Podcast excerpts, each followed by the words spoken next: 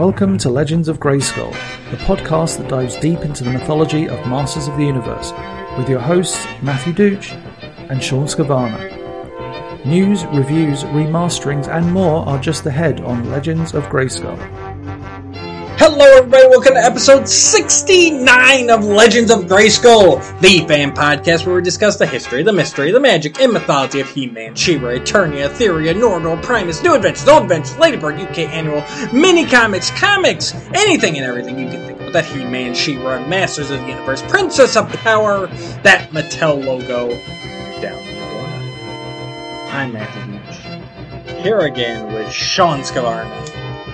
Sean, how are we doing tonight? I I felt like it's been a lifetime since we recorded because a lot has happened. Mhm. I am here. How are you, Matt? I'm doing great. A lot has happened. We we had an episode, then we blasted off world and visited the Mhm. Teenage Mutant Ninja Turtles. Go check that out on YouTube. Um, again, we had off world episode two with Jesse Arnold and uh, lovely guest star Jeremy DeWitt, and that was Mhm. an absolute blast. We talked for longer than the actual 1990 TMNT film runtime. So that's when you know something's good. And the the thing about that that was funny is after we were done, everybody admitted we could have had we still had more fuel in the tank. We could have kept going another much. hour probably. oh, It was easily. it was fun. it was a lot of fun. Between getting off that chat and thinking about it, and while I was editing it, I'm like, oh man, I could have. We didn't talk about this or this or this or Yeah. this. So here's what we need to do, guys. We need to convince Mr. Scavarna to sit down and watch Teenage Mutant Ninja Turtles 2 Secret of the Ooze so that we can have uh, a second Turtles discussion.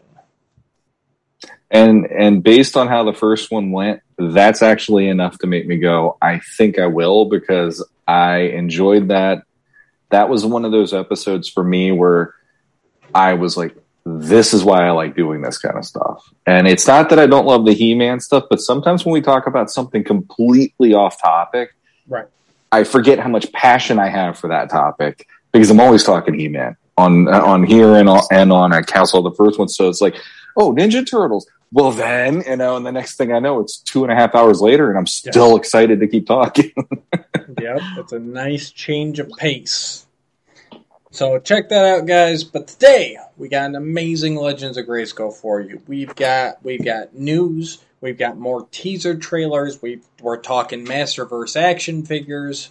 Um, we're going to review the Master Universe Revelation prequel comic number one from Dark Horse. That's coming up. Um, and then we've got, we'll wrap it all up with listener questions. So stay tuned. Great show on the way. Uh, Sean, you got anything to show off this week? Anything to talk about? Catch our fans up on? oh well, um, I I I did a really stupid decision. Uh-oh. I decided in the last couple of weeks that I am going to try and just stick to one thing for a little while.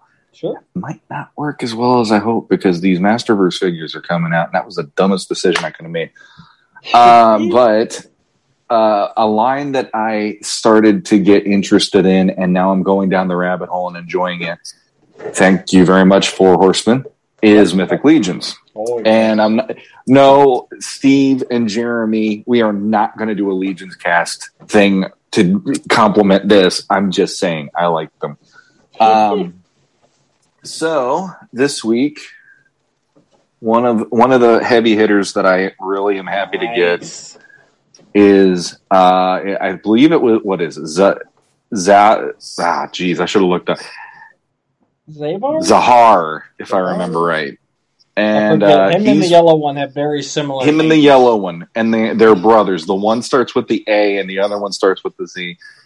I'm really happy they released him as an all star because when I first discovered this line, which was the same time I was getting into classics, he and his brother were the two where I'm like, I gotta have these. Mhm. So all I need is the yellow one now, and I'll, I'll be a happy camper. But I got him in, so that's pretty cool. And another one that I really want to show off because I was impressed with him is this guy right here.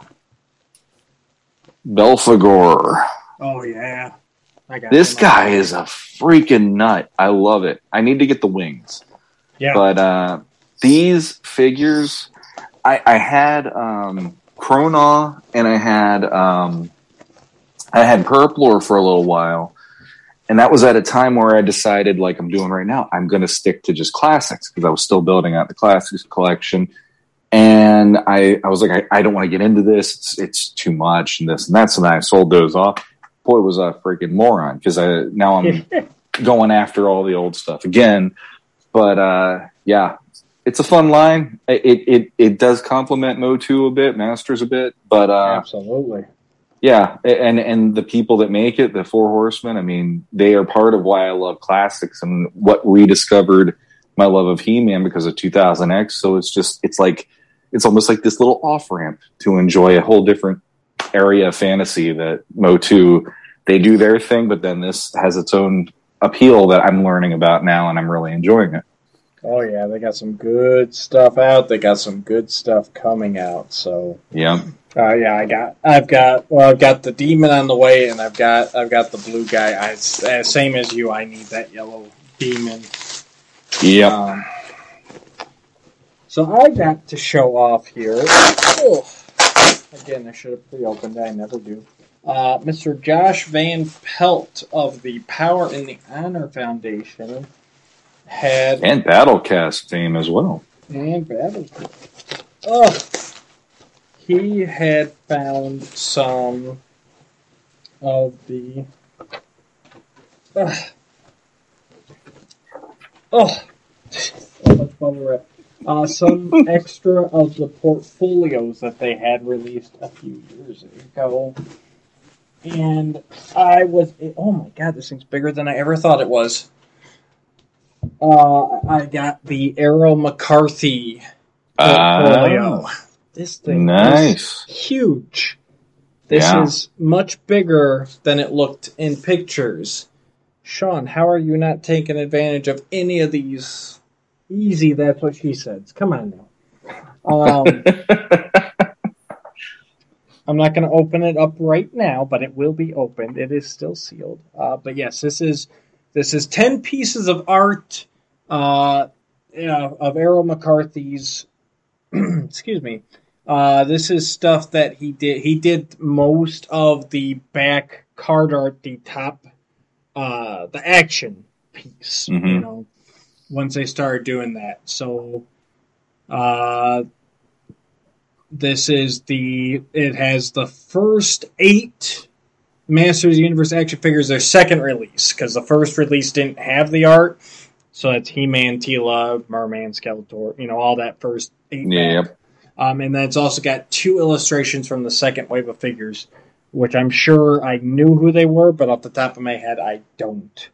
Um, but yeah, and it's got a nice bio of Errol's on the back here, and it's it's gonna be awesome. And so I will be opening that. He also included um, these bonus packs of random. He said it was going to be random stuff uh, thrown in. So let's let's see what I got. I see a 2000X something or other there. Yep, yep. Right off the, the right off the bat, the uh, the MVC comics. This is one of the. This is issue three, cover B. That nice wraparound of the Evil Warriors. Um, uh, this is the Shard of Darkness storyline. That first volume. Oh man, there's all sorts of little goodies falling out here. Um, I got the oh, I got the free drink for the 2011 PowerCon ticket. ah, That's nice. Hopefully, I can cash that in this year. Um, I got some temporary tattoos: Thundercats and the uh, the sword and axe, and the sword and swords. Oh, there's some good. Oh, wow! I got a print of two of the evil playsets. Uh, from the the concept art that you can see in the Power and the Honor book. Hmm. And then I also got a postcard here. signed by Mr. Errol McCarthy of his Skeletor artwork, and it's got a nice bio on the back there too. So Nice. some very nice little goodies from the Power and the Honor Foundation. Uh, last I knew, he did still have some copies left. So Josh Van Pelt, uh, Joshua Van Pelt, he goes by on Facebook. Uh, hit him up. He might still have some left. I know the free goodies. I think he said he was done with that promotion, but. Um, and then I also got a thank you for your support with Josh's autograph. This is going to be framed. There you go. His wife's Hmm. stationary. Oh, Uh, possibly. Mrs. Van Pelt. He's taking your shit. Watch out. No, seriously, Josh is a great guy, good friend of the show. Um, he's done a lot for us, and he's he's a great member of the community who has backed so many great projects. Um, so now I just need that uh, the Mark Taylor portfolio, which I'm probably never going to find for a price I'm willing to pay. But you know what? That's what collecting Masters of the Universe is all about. There is so much stuff out there, you're never going to get it all. So Especially lately, Uh, with with so much visibility with the line. Jeez, it's like pre- what I love is I, I love seeing uh, the prices for classics and finding out a character that you would have paid fifty bucks a year ago is now one hundred and fifty dollars. That's crazy.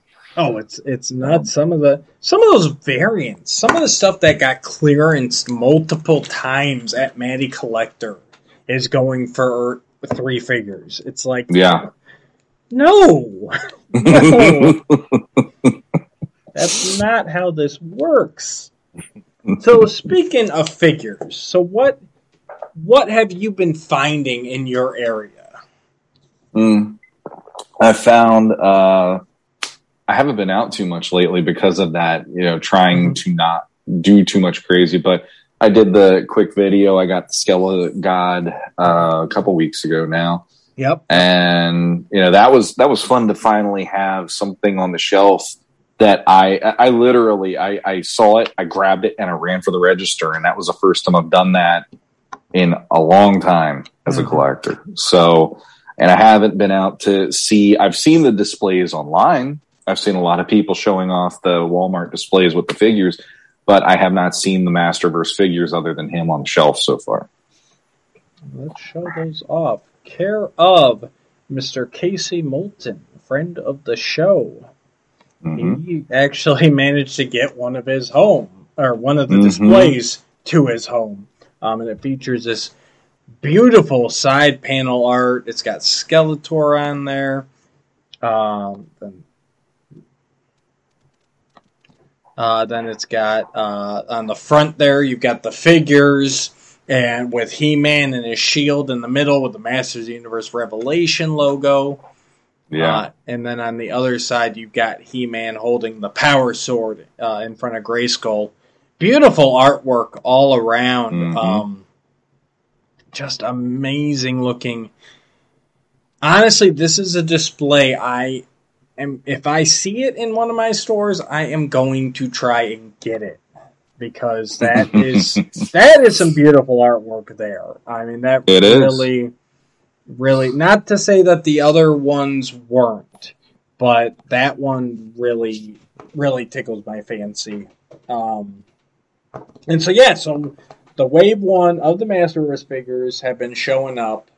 Uh, so it's Evil-Lyn, Mossman, He-Man, and Skeletor. I have not seen any locally. Um, I have seen a lot of East Coast though. I've seen lots of Pennsylvania, Maryland, North Carolina. Like there's that's kind of seems to be where it's hitting right now. So hopefully it Mhm. won't be uh, too far behind. But Seems like it's doing it all over a lot more than I would have expected it to as quickly as it's doing already. Mhm. So,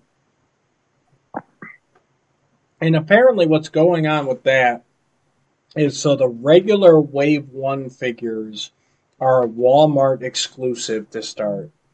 And then the deluxe figures of Skelly God and Battle Cat are a Target exclusive to start. I don't really get why. I, I guess I get Walmart's side. They're like, yeah, give us wave one. We get a head start on it. That makes sense. That's in line with what they did with the Origins and everything else. I guess my thing is, how is Target okay with only having deluxe figures as their exclusive? And mm-hmm. I I got my Battle Cat. I got my Skelly God. Um, I got my Battle Cat from Target online and I was in a Target today and I saw the tag for him, but he was gone. There's plenty of Skelegods though. Um, mm-hmm. And they don't even have them with the master stuff. They have them. It's an end cap set with some other stuff. So very odd on Target's part. Yeah, honestly, uh, when was it? I want to say about a week or two ago. I was at Target, and what really shocked me, even beyond the Masterverse figures, is they were almost two rows deep of Rise of Evil figures. Yeah, see, I, the the one time I was in there, there were three yeah. of them, and I got two. Yep. And and I still owe Jake uh, his winnings. Co- I know that it's coming, Jake. It's coming. I got Don't the worry. box and everything. Don't you worry. um, it, pretty much, I, would say next week it's going to be in the mail uh, as as best I can. But uh, no, it's like that now isn't even as hot of a commodity as it was like a month ago. So go figure. But meanwhile, I still have never seen a single pack. Really? So, really, there has okay. not once have I seen one in person at any hmm. of my any of my local targets. Yeah, so, I, I, like I said, I saw that. I've seen Buzzsaw Hordak and Battle Armor He Man. Yeah, but they that, were, yeah, they were loaded up for a minute there. Um, but now again, today it was just He-Man and Skeletor for the origins. So I don't know, Mattel, Mattel, but it does seem like you said, it seems like the Masterverse are hitting with these palette displays, so they're not getting like insta wiped out. So I yeah. think that's a really good sign. And from what I've seen, pretty much so far, everybody who's wanted to um, have sorry thought there was something on my chair. Uh, everyone who has like wanted a Skelly God or this, you know, like they've been able to get it. There yeah. doesn't. It, there's uh, the stores like ours that haven't gotten them in at all yet.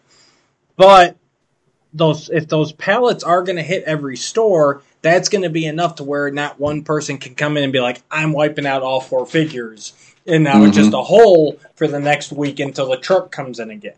So I do yeah. like that. I like that kind of full court press. Like, here you go, Walmart. Here is a ton of Wave One, and hopefully it'll help the the scalper market. You know, mm-hmm.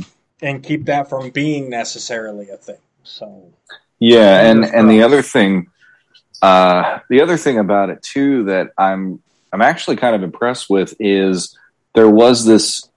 Well, how are they going to display these? Mm-hmm. Uh, you know, it's like you're going to have one uh, one set of origins on a peg, and then what? Right next to them, there's going to be Masterverse, and I'm kind of right. digging that these are set apart in that, like, you know, the the the the toy aisle way, where it's like the toy aisle, the origins figures are in the toy aisle, but then on the end caps are in the collectors area because of the look and feel, the Marvel Legends vibe yep. of these figures there is that well it's more of a collector line versus it being sit and play with your kids with a $15 figure line the, right. the way it's setting up so in that way and, and, it's like if if there's two people right now who are living the dream it's Eamon O'Donoghue and Nate Baertsch because between the two of them they're creating some really iconic art pieces for yes. this brand and like every time I see something new from Eamon, I'm, I'm just sitting there going, my God, I would just be in heaven if Mattel said, you want to do some card back art? And I'd just be there like, you know, like, like I'd be like, you don't even have to pay me. I just want to have the figure. That's all I'm, you know, just give, give me the, give me the card back and all that stuff. And, and Nate working with the uh, Netflix show.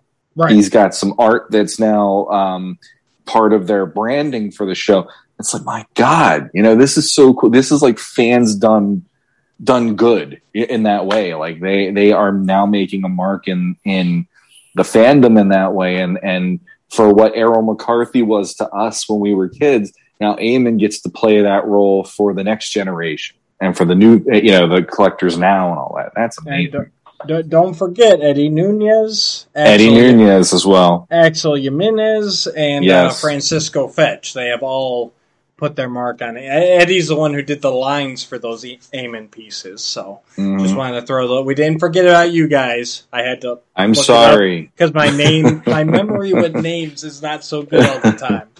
But don't worry. How did I forget I Axel? got you. I, I don't know I'm- how you I'm forgot horrible. Axel.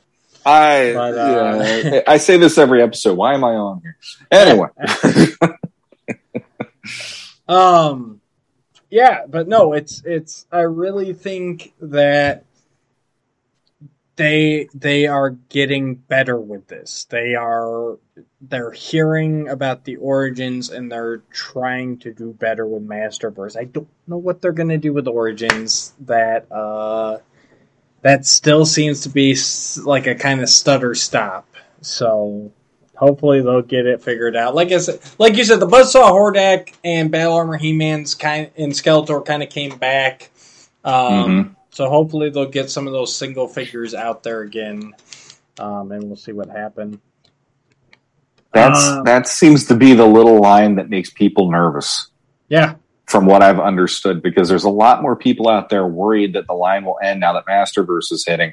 And I'm just kind of scratching my head going, why would they do that? Like, Mhm. there's people that love that line. Why wouldn't they cater to that collector? Just like, you know, there's going to be people that love the Masterverse and that's going to be their line now or Yep. whatever. And I, I, I don't get the hysterics other than I have my Motu and now it's going, you know, it's, it's getting pulled out from under me again. It's like, Well, I, I don't I, get I get the fear. I mean, by the I end get of, it, yeah. by the end of the year, there's supposed to be three Masters of the Universe lines on the shelves, and even us as diehard fans go, can a toy aisle sustain that many lines?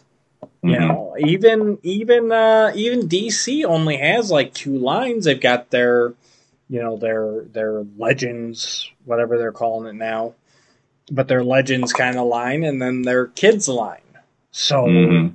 but here Masters is going to do three of them with the the CGI show, Masterverse, and then Origins. I it does seem lofty, but everything Mattel has said, and uh, David Clark just did a new interview with them. You can find down on the Fwoosh. I don't have the link. Maybe I'll drop it below if I remember. Um, but they said that they are all in on Origins. They are going to keep going. Mhm. So, but they could be lying to us. Who knows? Eh, I doubt it. There- eh, that that one to me is like you're you're you're you're basically if you if you um if you take that line away, you're leaving money on the table because there is a huge amount of people that love that line, Mm-hmm. and I'm never going to tell them they're wrong, and I'm also never going to never going to wish the line ends just so that I can be like, oh, it ended. You don't get the complete line. No, I'd rather see them No, yeah. get everything that they want from that line. No, I completely agree. As long as people like it, keep selling it. And I will say,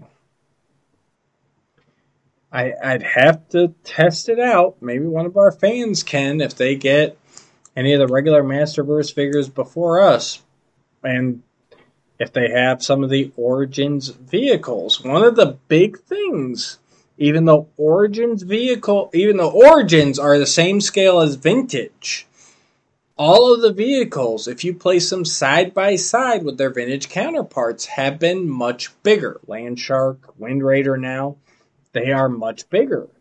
I would not be surprised if this was done intentionally so that Masterverse figures will fit into the Origins vehicles.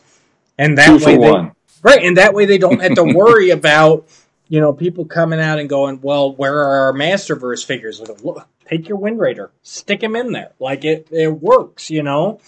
Um, but I would not be surprised because whenever you look at the side by side comparisons of the new vehicles to the vintage, they are much bigger.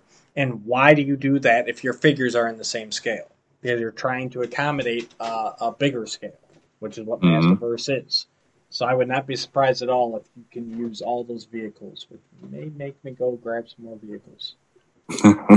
then the only problem is a gray skull because the gray skull for origins would not work i think with that scale I and i don't know if classics. even cla- well I, i'm actually wondering how much classic because even even those like the the uh jawbridge opening, I want to say that's only big enough to get He Man through, right? That's Yeah. not big enough for a seven inch figure. So that might be a whole like, okay, we'll get a new Gray Skull with the line, maybe.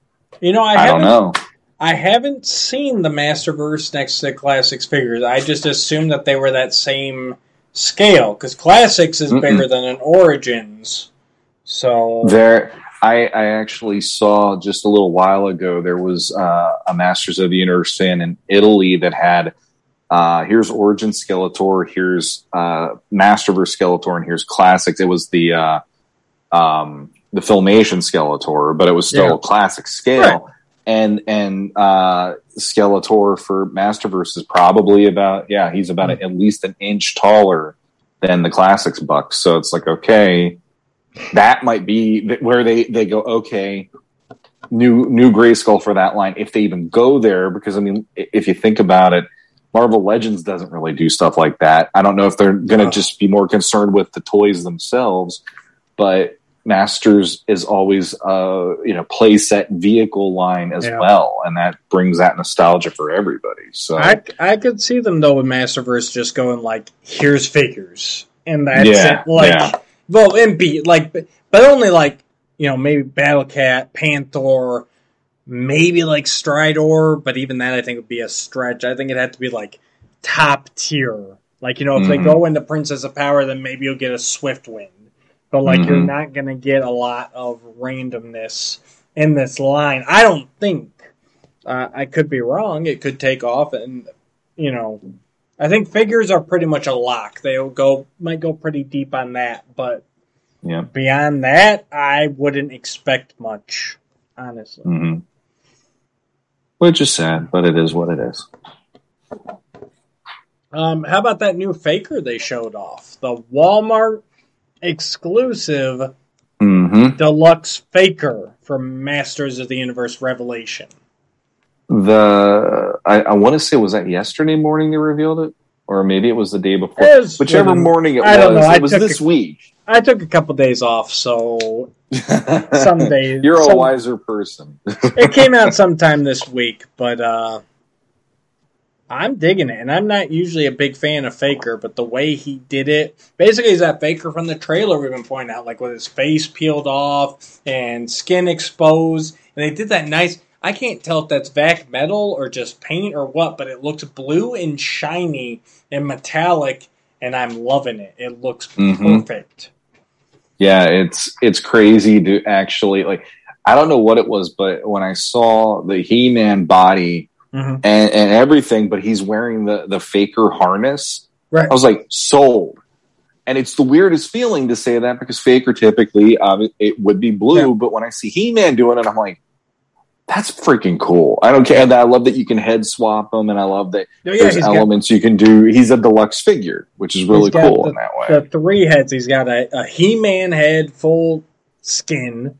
Then he's got like a Mhm. half skin burnt off, revealing the blue underneath, and then he's got like the full burnt off, like bald, and Mhm. you know, uh, uh, straight shiny blue. And I, I don't want to rile up too much, but my first thought of seeing this figure is why can't Super 7 do the Silverhawks like that? They and I'm not. I, I get the vac metal, but I don't think it's vac metal, Sean. I really don't. Looking at No. that picture, I don't think they vac metaled it.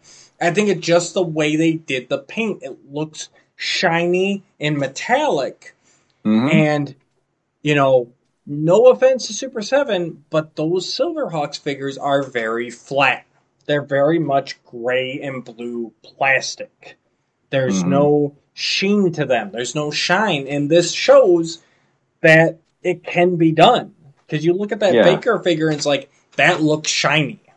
hmm Yeah, there's um, like even in the Marvel Legends line, if you look at how they do an Iron Man, for instance, Iron Man will have a certain base coat in his paint, and then they'll do something to make it look a little more shiny. So yes, it's not vac metal, but then you're getting that feeling of, but it's armor on him. Right. And when I that was part of why when I saw it, uh, when I saw Faker, I was like sold because Yeah. when I when I looked at the way it was done, I like it. Number one, I mean, I I can imagine people buying three of them right off the bat because there's multiple ways you can display Yeah. him. And on top of that, it's it's like it would be hard for me if I only got one to go. Which version of him am I going to put on the shelf? Yeah. Because he looks cool just the way he is. Like in the uh, okay, he's He Man, but with the the faker armor. But then uh, you know, getting like oh the, the battle damage, and then the you know he's he's too far gone. He's faker now, and all that. Right. It's like man, you know. But I mean, even even classics. Like I'm looking right now uh, at the the gun turret in Grayskull for the classics line. That has a, a certain paint application to make the gun look shiny, just Right. like you're talking about. And even the skulls on the elevator, those are shiny, but they're freaking metal, and it's just the paint the way that they did it. And and so yeah, I mean, it can be done. And I don't know, maybe maybe maybe Brian will finally go, okay, you guys win, and they'll they'll go for a Yeah. look more like that. Um, I mean, Vac Metal. Uh, personally, I know it's a collector piece, but personally, Vac Metal is like it doesn't do it for me. Like when I was a kid, it's more it's more like it's quaint to me now. As Right. weird as that sounds, it's like I'd rather have a paint that looks metallic enough to just go. This represents what I want it to represent, compared to actual use of metal on something nowadays. Absolutely. And the the great part is is he's got this not only I gotta bring up some pictures here for the guys. I mean, we're doing like YouTube and we don't even have anything up there. Let me get let me get you guys some pictures here. Uh second. But yeah, the great thing is is not only is it like the the He-Man skin, but his body is like that burnt off Mhm. uh, tone. It's got like these red parts around the edge, and it's it's really well done. Let me pull this up here. All right. Sorry, guys. I should have had this done beforehand. All right, let's take a look here. So yeah, so here he is in box. So yeah, as you can see, you've got like the the chest is burnt away already. Some bits of the arms and then the three different heads the partial, the fully revealed head, and then just a He Man head with a real evil look on his face. And he comes with a power sword that's got an orange hilt. Great Mm, nod. I mhm. love it's just a little tweak, but I like it. The orange Skeletor armor and then a plain He Man shield, along with the interchangeable hands. Now the great thing about this, let me get the action shot of him up here. That's him that's a new He-Man head too. I like that as well because it's got a little bit more of a like a like a serious look on his face, whereas the regular Masterverse He-Man is smiling. Mm-hmm. I could. I'm almost tempted to get a second He-Man figure to put that Mhm. Faker head on, and then have my because the Faker body is burnt away, and then yeah, that either be the half face or the full face. You know what I mean? Yeah. Um, and I probably won't even use the Skeletor armor, um, although it does look cool. It'll Mhm. it'll probably be. It'll probably be honestly, it's probably gonna be that full revealed head, that bald blue robotic head uh, on top of there looks is gonna look really cool. And yeah, in this picture, guys, you can see, especially on the arms there, you can see that kind of like redness uh, along the biceps where the flesh has been burned away. Um, this is going to be a badass version of Faker. Just looking Mhm. at just how it it literally has to get the, the skies blasted off him and then he's blue underneath. Mm-hmm. Oh my god, that's great. That is such I like- a great idea. I like the thinking they're putting into something like this, and I'm sure there's people out there, uh, the diehard fans who are listening, going, "It's wrong," but it's like it's okay to do something different. I mean, again, yes, Yeah. The, the uh, I, it it goes to that whole thing of it's a it's a continuation of our childhood. Well, it's like Yeah. He Man was a He Man, or Faker was He Man, right. just with the glowing eyes originally. In film. That's all you need. Yeah. You know, It- so it's like the continuity still exists with And that concept. the thing is, I like this because it's taking. It's not saying that blue skinned faker doesn't exist. It's just taking it and it's make it's doing it. How can we do this in a more realistic way? Like instead Mhm. of just it being a toy, how would this work in universe? And I Mhm. think the way they came up with it, okay, so he's actually got skin over his blue robotic body. It's like to me that's like win.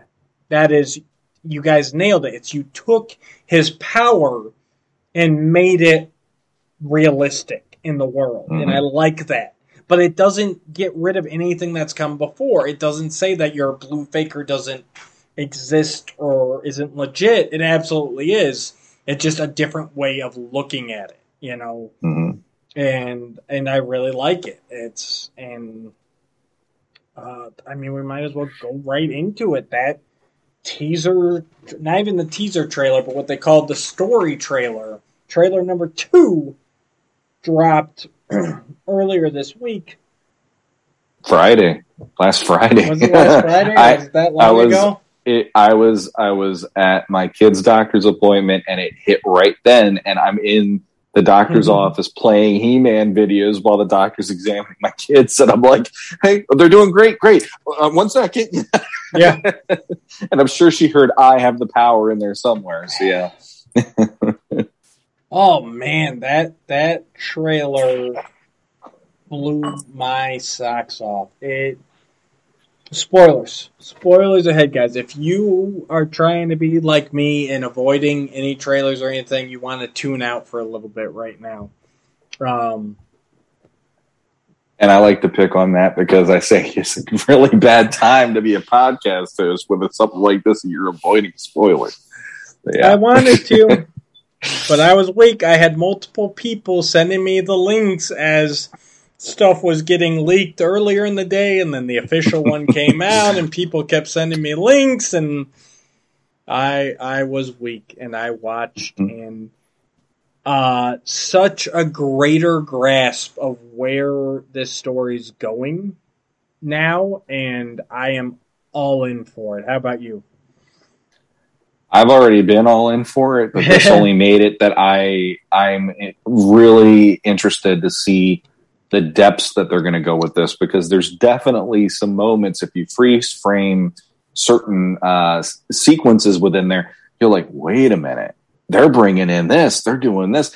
And uh, I, I think for me, the biggest one was probably the one shot where Adam is standing there and he says, nobody else has to die. And uh, you have Hero, you have Vikor, and you have a new version of King Grayskull, which Yep. that's been controversial as hell in the last week. So, I, what, you know, what has it uh, what- been? what has it been? I mean, Teela started it off, and then Orko might be freaky looking to people. Now, King Grayskull is there. There's the everybody's complaining about a racial swap, but I, I'm going to throw this out there. Um, and and it, it as a white man, I'm not trying to be that guy. I'm not. I'm truly not. But there is this part of me going, okay, 2000X did its own thing, and that's completely its own thing from what we're we're going to be going to in here. Yeah. I feel like there's going to be vibes of 2000X, and they're trying to bridge that gap. But I feel like the MYP show is truly this is its own thing. Yep. Versus the filmation and the spirit of that we're trying to get into with- with the new series. So the way that it made sense to me was we never ever knew of a King Grayskull in the filmation series. Who's to say if they made a King Grayskull that he wouldn't have been a different color? I I uh, heard Lou Scheimer talking about uh, Black Star. Yep. And he said he genuinely wanted Black Star to be an African American hero, and the uh, somebody I think that was the the um, probably the TV networks or whatever, they were like, well, you can't do that. You know, that's, it, it's got to be the, the white guy. So then it, he made him as dark as possible, tan wise, so that it, it made it that they could meet in the middle and all that. And it's like, to me, if, if they made a, a, a King Gray Skull, when I saw 2000X, Mhm. I actually remembered watching it going, that's it. Like Mhm. King Grayskull, the, the the mystique of King Grayskull to me is more appealing than the actual visual and the story of King Grayskull in the 2000X episode. Right. So seeing something a little different, race swapped or not, I'm like, that is more the way my mind would have thought of a King Grayskull because it has this vibe of it, it, feels like there's a primal feeling to it, like a tribal feeling to it, and the idea of that maybe there's tribes throughout Eternia and stuff, and the whole again uniting the the, the tribes or something. So it's a yes. problem for some people. They're having issues. For me, in my head, I'm making sense of it, and I'm enjoying my version of it. So whatever. It is what it is. King Grayskull is black now in this series, and it doesn't bother me at all. It's it. Same thing with Andra. All of a sudden, Andra turned black, and all of a sudden, there were all these fans of Andra from the Star Comics, her two or three issue appearances, and it, it just seems that people are more upset that they swapped in their opinion. But let's be honest here.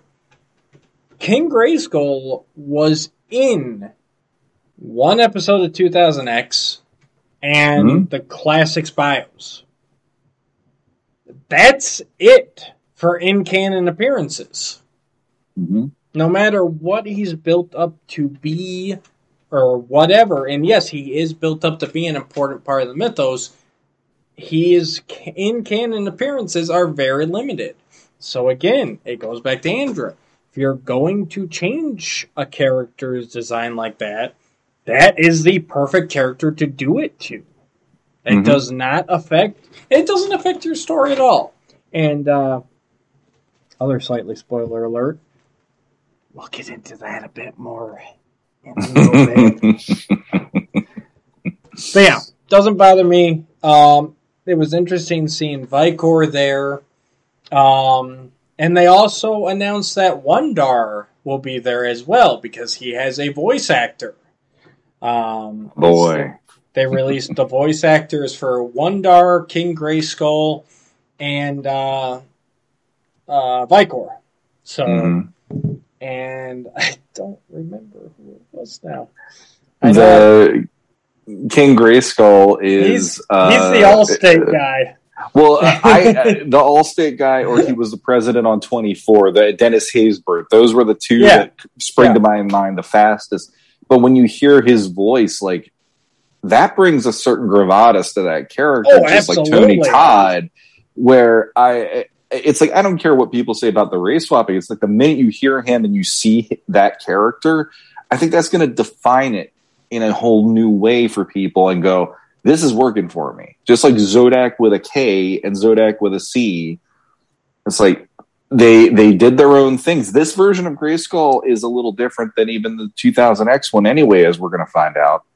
So there is an element to it where it's like, it, I, I hate to say it, but multiverse.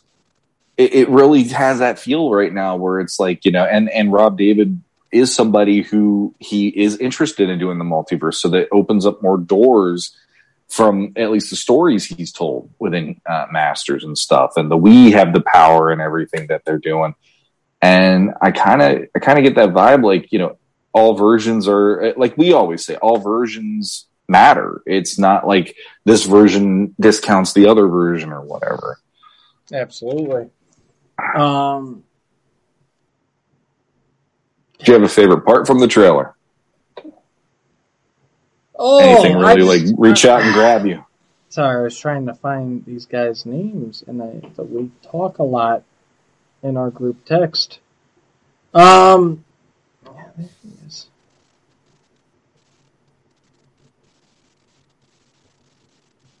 All right, I'll find it. I promise. but uh favorite part from the trailer. I just I I I love seeing Adam in it so much. I think that mm-hmm. really gave me a real. I mean, not that I was afraid that He Man wasn't going to be in there, but seeing He Man and Adam in the majority of the trailer, it's like okay, even if he does end up bouncing out for a minute, he's still in this show. You know, mm-hmm. and I I was of the faith the whole time. But seeing it so prevalent in the trailer, it's like, okay, yeah, Adam's here. You know, we got to see, and, and it's all blurred in my head now between the teaser, the new trailer, and yeah. there's a couple clips that leak. So I really hate to call out specific things because I can't remember if it's actually in, if it was like this, this, or this. But yeah, Adam and Teela have some great stuff in there. Um, just hearing the the story, the way the story's going to go, where it's you know they're saying that the magic is gone out of Eternia and the planet is Mhm. dying.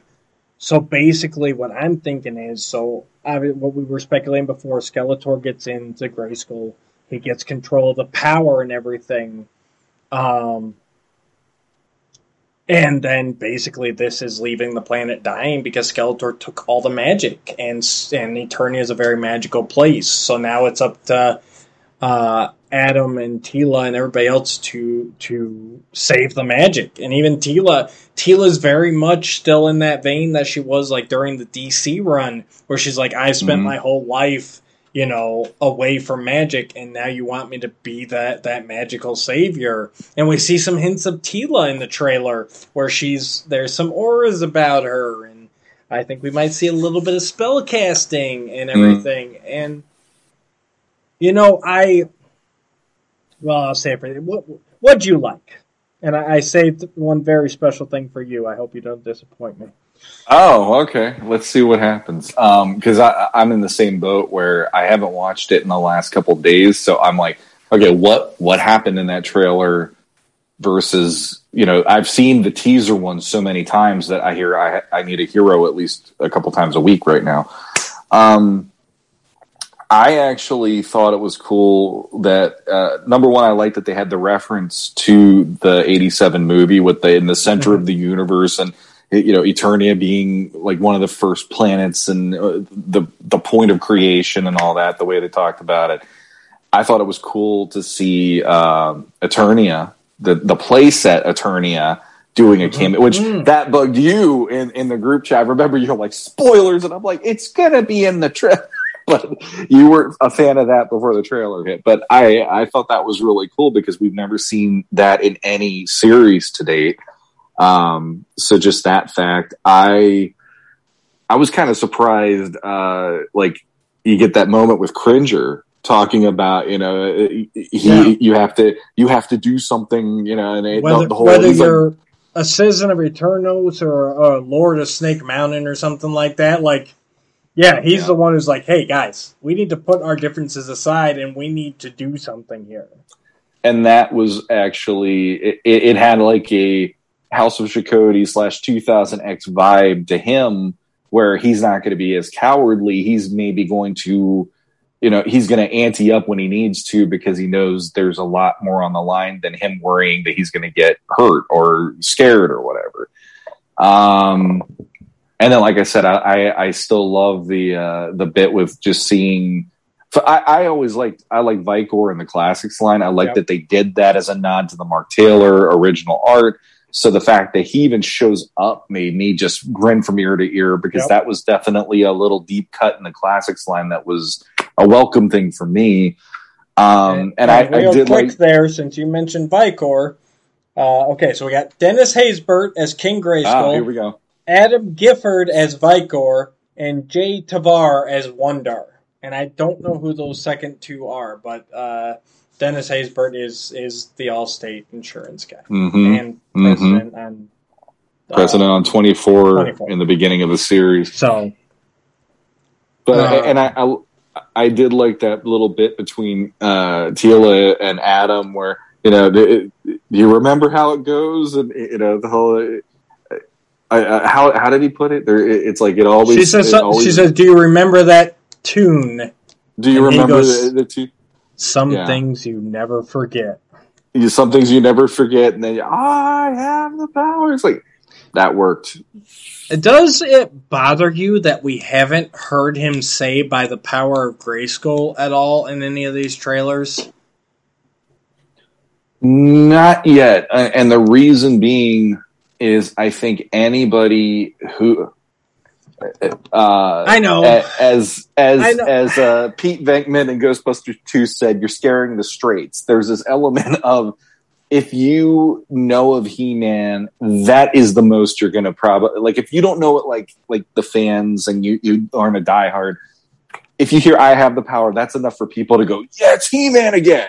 I, You don't I need to, you know. There's that element yeah, of it. but at the same time, I guess because I was burned so badly by She-Ra, who could never get her full incantation out in the Netflix series. That I'm, and I don't think that they do it, but I'm sitting here going like, I'd really love to hear about the power of Grayskull at some point here. Um, it will happen because on that on that uh, Kevin Smith doing the the transformation sequence that we covered a while back, he does say by the power of Grayskull. I thought he said I have the power in that too. No, okay. and then and then it builds up to when he That's finally right. does that, okay. and, and, Kevin went nuts. Yeah, uh, my fears. It are, does happen. If, I just, I was they, just having, I was having flashbacks, Sean. I was like, all of a sudden, I understand. I'm, I'm sitting there no, watching like, Netflix She-Ra, and I'm like, oh god, just say I am She-Ra. Say it, no, say it, the, say it now. You and I, you and I both agreed with Netflix She-Ra how the hell, after she even conjures her own sword after it being broken, mm. did she not do I am She-Ra? Because that would have been the biggest claim of I am now She-Ra. And instead, it's just for the honor of Grayskull every freaking time. It was like,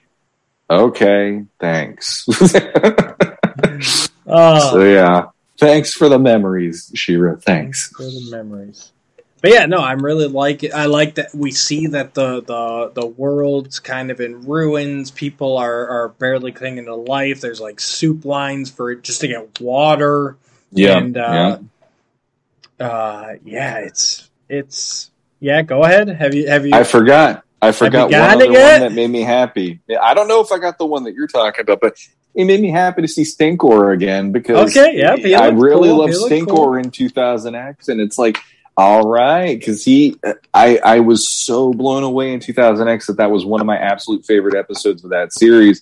And even if he just becomes somebody that he's there and he gets roughed up or whatever, I'm just gonna be happy to see him animated again because yeah. that was our first time, you know, no, and that was the only time up until now.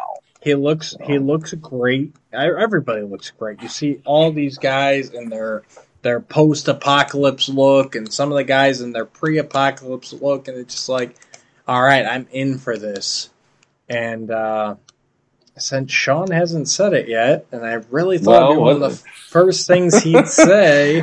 I obviously am missing something. So what do we got? There, what, what, what, did I miss? That point where He Man says something about I have to do this or everyone dies or something like that. And Basically, oh. there's that scene where He Man just yes. reaches up with his sword of power and snaps and it into splits it into yeah. two halves.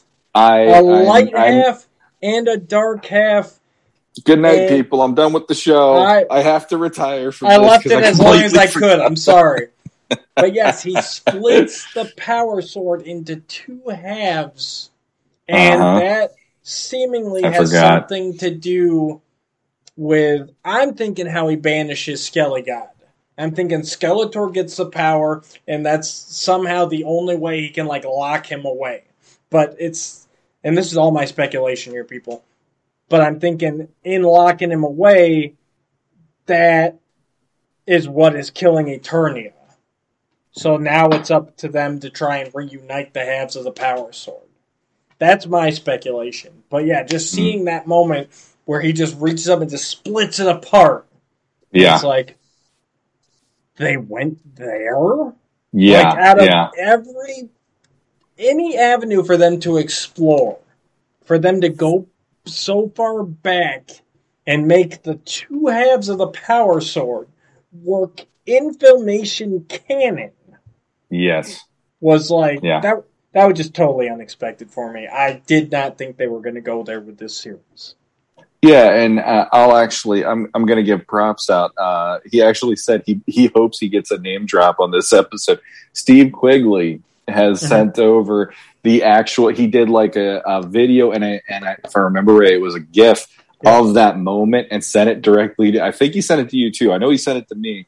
He was like, I better get a name drop because I'm giving you that, but yeah, mm-hmm. it's like that for me especially, and I'm I'm feeling so free. I should have watched it before we started recording, but I was actually rereading the comic before we started recording, yeah. and then I'm like, oh yeah, crap, what was on the what was on the trailer? And that moment in particular actually was beyond. I I think the Vikor one was definitely like maybe yeah. even a little higher than that because I didn't expect that, and that was I, I I don't know if I said it on on the show before or not. I always had this image in my head. Um, once I found out that there were different uh, people that had the power, so not different incarnations of He Man, but different people Right. who either searched for or or held the power sword and made sure that evil didn't get their hands on it. I always had this image in my head that I wanted to do of Adam holding the sword like he's given it from the sorceress. Yeah. So like you can imagine, like she just hands it to him. He's holding it, and around him are visions, like almost like force ghosts of everyone who got it to that moment in time. I've always wanted to do a digital painting of that, and I've never, Right. for obvious reasons, my life is not capable of handling that. But that was one of those where I'm like, oh my god, that was it, it really hit me, and like I've always wanted to see this, and we might be seeing at least those that group around them or whatever. Right. How cool is that? But then, yeah, when he did that in the trail, I was like, oh, we're going there. Yeah. and I'm an idiot because I Yeah. couldn't remember it because I went for Stinkor instead. But Stinkor still works, so I'm okay Mhm. with that. No, there's so much good stuff coming. So much speculation. And even right now, I'm sitting here like, I feel like I have it figured out, but I also don't trust that I have it figured out. You know, these trailers can be edited to Mhm. make you think something very easily. So I'm. I'm not even going to pretend like I have it all figured out, but I think we have a better general idea where the story's going and it puts it, it just it makes me so happy i'm uh, the story that they're crafting i i am going to enjoy where it's going i can tell already Yeah.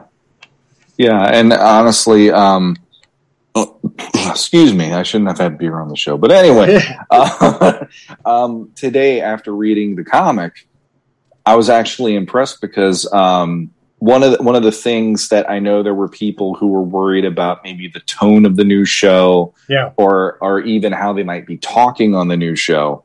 When I read that comic, I'm like, my God, this is syncing up to what I remember them talking like on Filmation for the most part. Yes, there's a little a little bit of like it, Randor says "damn" a couple times because it's the whole can you pick a damn crown so we can get to the damn thing and have some damn wine. You know that didn't bother me. Versus they felt like they sounded like themselves right from what I remember of my childhood and stuff. So it- it's like that was a good sign that the show is going to also have that because it's prequel. It's leading into what we're about to witness, you know? right Um, so yeah, I, I, I'm feeling a lot of things are lining up to go. I accept this a lot more than there are definitely clickbait videos out there that don't accept this.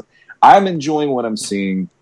And the fun thing is, like you said, I could sit there and go, I think they're going to do this. It could be completely wrong. Right And the thing is, I'm going to be okay with it being wrong because I'm going to sit there and go, holy crap, they did that. Did not think they'd go there or whatever. Just like Vikor, just like breaking the sword in half and everything. Mm. exciting time exciting time we'll get back to all binge this that thing. i'm gonna have to i'm going to have to and it's probably Oh, the day that drops is the day before our inventory, so I'm either going to have to wake up early, early before work and binge it all, or I'm going to have to basically shut my phone off eh, all day long and do it immediately after work. Um, Oh, I can't wait. Uh, Mhm. real quick here, let's let's finish up through the news so that we can go talk about this Revelation comic, which we already dabbled a little bit in. oh, yeah. Um, Yep. But yeah, uh, check out your WalMarts right now. There are uh, some tiki cups and uh, three packs of those bag clips, but they uh, they've got some exclusive ones now. There's two three packs. There's a Skeletor that's painted all in purple, and he's called Havoc Staff Skeletor, along with Triclops and somebody else. Ugh, I should write it down. I don't remember who he comes with. And I uh, and then there's a heroic pack with Power Sword, He Man, Man at Arms, and Battle Cat. So those two three packs, uh, and then they've also got some Tiki cups that are coming out now. I'll probably never see them because my Walmart has already decided that's back to school season. As of Monday, they had gotten rid of all their summer stuff, and it's all highlighters and markers and binders. So, Mm. but that's Walmart. Um, and then there is the rumor going around that Netflix is taking over the development of the live action He Man movie. hmm Um, all speculation at this point. It seems. At this point, whoever can get this damn movie out, go for it. Um, even though, again, I will say I would prefer to see a theatrical release for it. You know, whatever. You, I mean, you guys have been teasing this since 2003, so whatever. if someone wants to do it, do it. I don't care. I'm excited for Revelation and the Mhm. CGI cartoon and any books and comics I can get out of those. Yeah. I, it, what's what's actually funny is for the longest time there were a lot of people who said that like the genre of masters was something that it was it was too of it of its own time back when we were kids. Mhm. But when you look at a lot of the stuff they're doing on on things, especially like Netflix, there is a lot of sword and sorcery on there from their original Oh, yeah. stuff. And they're adapting like young adult novels. Had that Shadow and Bone, if I remember right, and some of this stuff. It's like, how is this so different from what we would get if we got a He-Man live action movie? They, that people can say to us, "Well, it, it wouldn't work now." No, there's a ton of this stuff all over the place. If you check out any kind of a uh, like a Netflix, Amazon, whatever lately. So I, I just think people are a little like, well, that's because it's a young adult novel. Well, so what? He Man was a toy line and it reigned supreme for a while in the eighties. That should, you know, that's got cred too. I mean, geez. And there there is some good story in there. So Mm-hmm. just treat it seriously and you'll be fine. Uh, last bit of news, and I just found this out. He has been very sneaky about it, uh, but uh, Yuka's book is now available for pre-order. His He-Man and the Master of the Universe: The Unofficial Guide to the 2002 Cartoon. Uh, head on over to 2002 mo2cartoonguide.com um, and you can fill out the form to pre-order it. Uh, he says that pre-orders will be open for all of July. I will put a link down below. Uh, in this 280 plus page book, you'll learn all about sword twirling, crystal smashing, and battle positions. With 310 pl- plus pieces of trivia, 480 plus altered or deleted scenes, covers all 39 episodes in one special and a meticulous in-depth reviews, quotes, and more. Pre-orders are currently open, so check that out on the link down below, and uh, pre-order your books. The first 50 pre-orders get a special art print.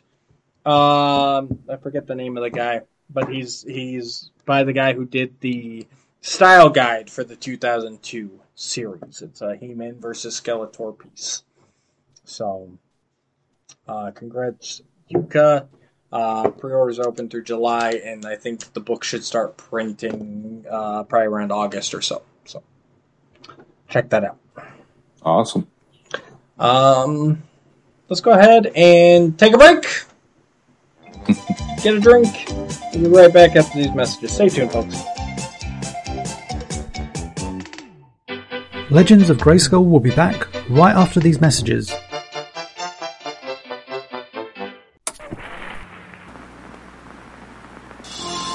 world of modern wonders, where the Wonder Genome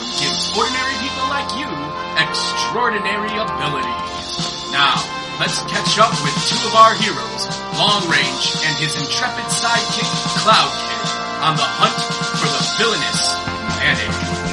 Man.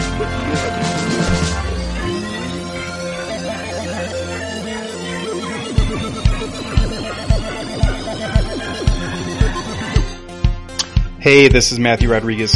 Thanks so much for checking out Modern Wonders uh, live on Kickstarter right now. Um, I've always had the idea to start a superhero universe, um, and finally it, it happened. So thanks uh, for checking this out, and I hope uh, you get to at least check out the Kickstarter, maybe share it, um, and if you like it, um, do a pledge and, and get the book and learn a little bit more. Thanks, everyone.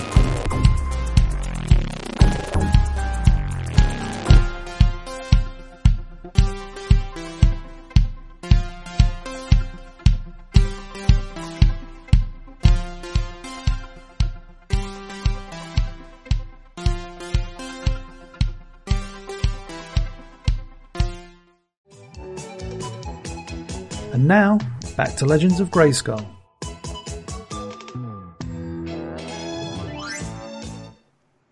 All right, guys, welcome back. Thanks for staying tuned. Hope you enjoyed those commercial messages. Uh, let's jump in here now. So, we're back. Two reviews. We've got Masters of the Universe Revelation number one from Dark Horse Comics.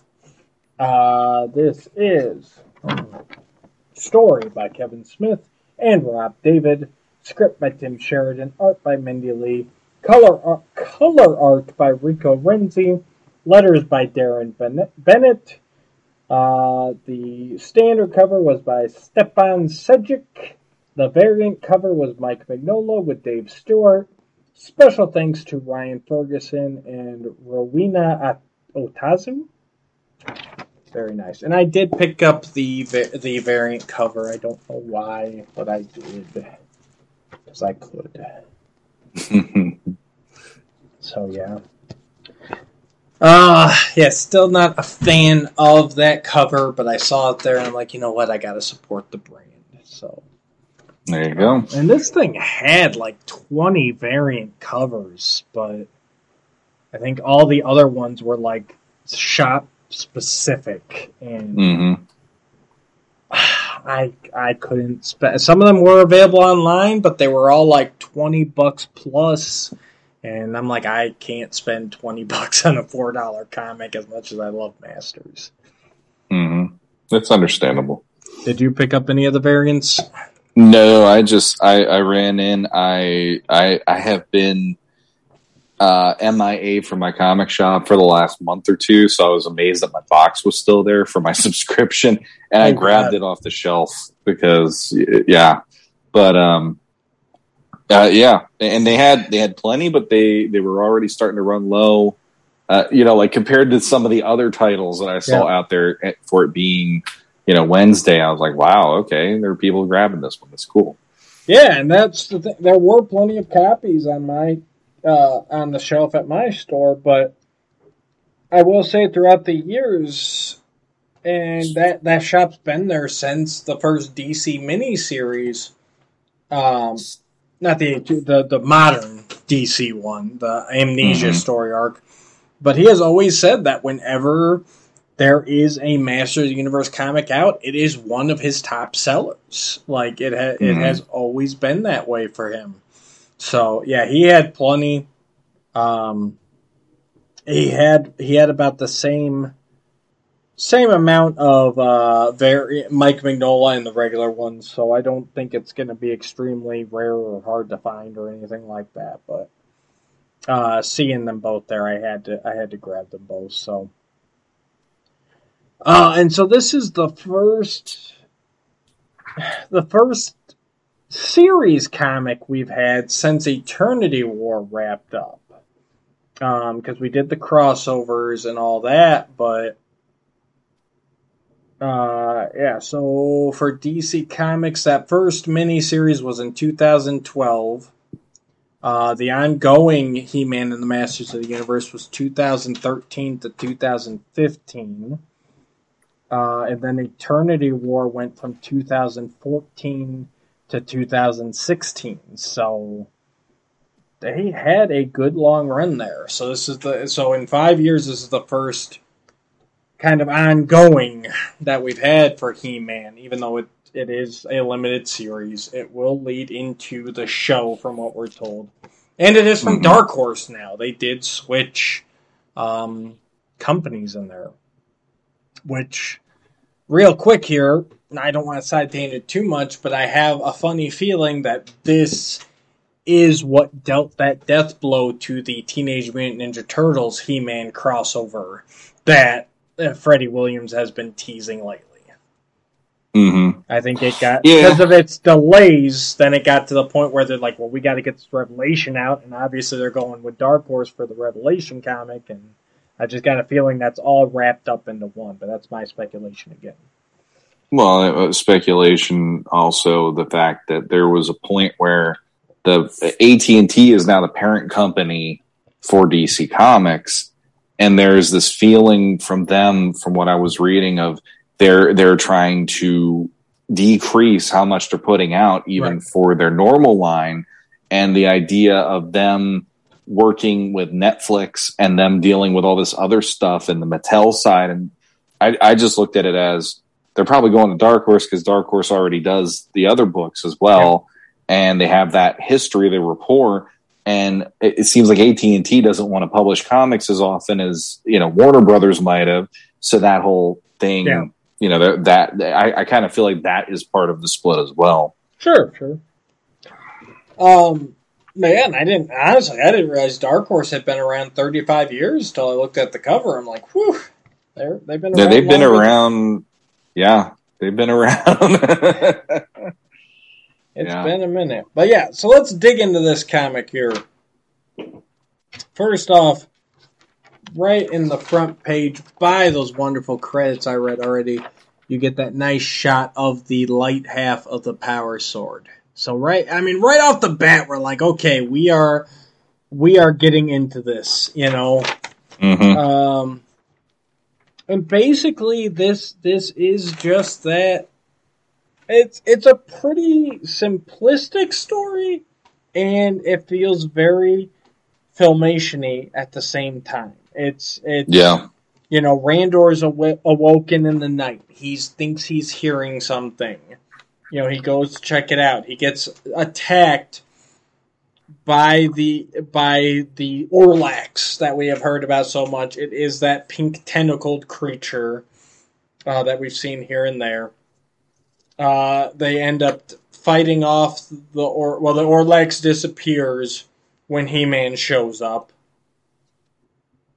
Excuse me. Uh, and so they ta- Randor's injured. They take him to Grayskull. Uh, they're trying to the heroic warriors are trying to track down the Orlax, and uh, He Man is sent through the cosmic corridor. Nice throwback. Um, he's sent back in time to help try and unravel the mystery of the Orlax of Primaria, and he winds up back in the the ancient past with King Grayskull and his two sons, Ro and Dare, uh, which is really cool. And uh, basically, he's sent back in a time in Preternia where the Orlax was attacking originally. Um, he's being he's being uh, led on by the Snake Men, trying to use him to take down Grayskull. Uh, Grayskull does have only the light half of the power sword in this, and basically, to uh, the Orlax ends up taking one of his sons prisoner. That'd be Dare, and so in order to banish the Orlax back to his dimension, King Grayskull is forced to forge a dark half to his sword. And only by combining them can he make the full power sword, and that is the weapon that sends that banishes the Orlax back to his dimension. Unfortunately, he did lose his his son Dare in the process, and uh, He Man steps in at the last moment and saves Ro as he's about to be killed as well um, before the Orlax disappears forever. He Man comes back to the present. Um, and the sorceress, he brings back a tentacle, the Orlax, and sorceress uses that to grow a new Orlax in hopes to communicate it and figure out how to cure King Randor. And uh, we are left off with Skeletor uh, realizing that his Orlax has failed he had tried to control and manipulate it, just as a snakeman had tried to control and manipulate it. And that's that's basically the the cliff notes of this issue, just in case you guys haven't read it yet. I highly suggest you read it. I barely scratched the surface of it. Um, Sean, I need a drink now. Go ahead. What do you, what do you think of this issue? Uh, like you said, I felt like I was reading a filmation episode because it had that kind of a uh, man uh, man at arms turning to crystal kind of vibe, you know. And it's the Yeah. race against time, trying to trying to find a cure to help the person in need and everything. And again, you know, that's that's why you know the people that are complaining about the new Grayskull. To me, it's like, but this is almost their continuity Grayskull. Then, so there is a part of me going, I can enjoy this. It's its own thing, and um, but yeah, I I actually it, it it set the it set me up nicely that when the twenty third hits, I have this to go. I can't wait to see what they do with these five episodes we're getting because it it felt like home to read it, but it also had this feel of it it's like what you know, but we're gonna make it that you're not exactly on onto everything we're about to do. You know? And uh, let's just let's just get into the bulk of this issue is Preternia. It is King Grayskull. It's setting up his story. It's showing you how the two halves fit into this origin. It's showing you how King Grayskull and obviously Ro becomes hero. I mean, it show it shows us that. Um, as He Man's going back to the present, he kind of sees him grow up, and he sees King Grayskull handing his sword down to Hero.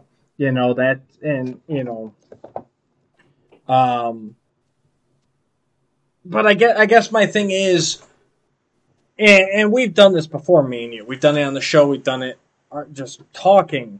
We've been like, well, how do you fit like this into this? You know, and this is how you do it. See, the people who are upset about King Grayskull because he's not like 2000X, well, this isn't 2000X.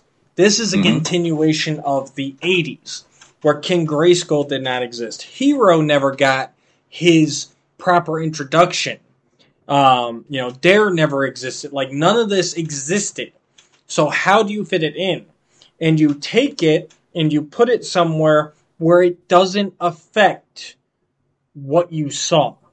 And this has always been my mantra. Sean can attest to this.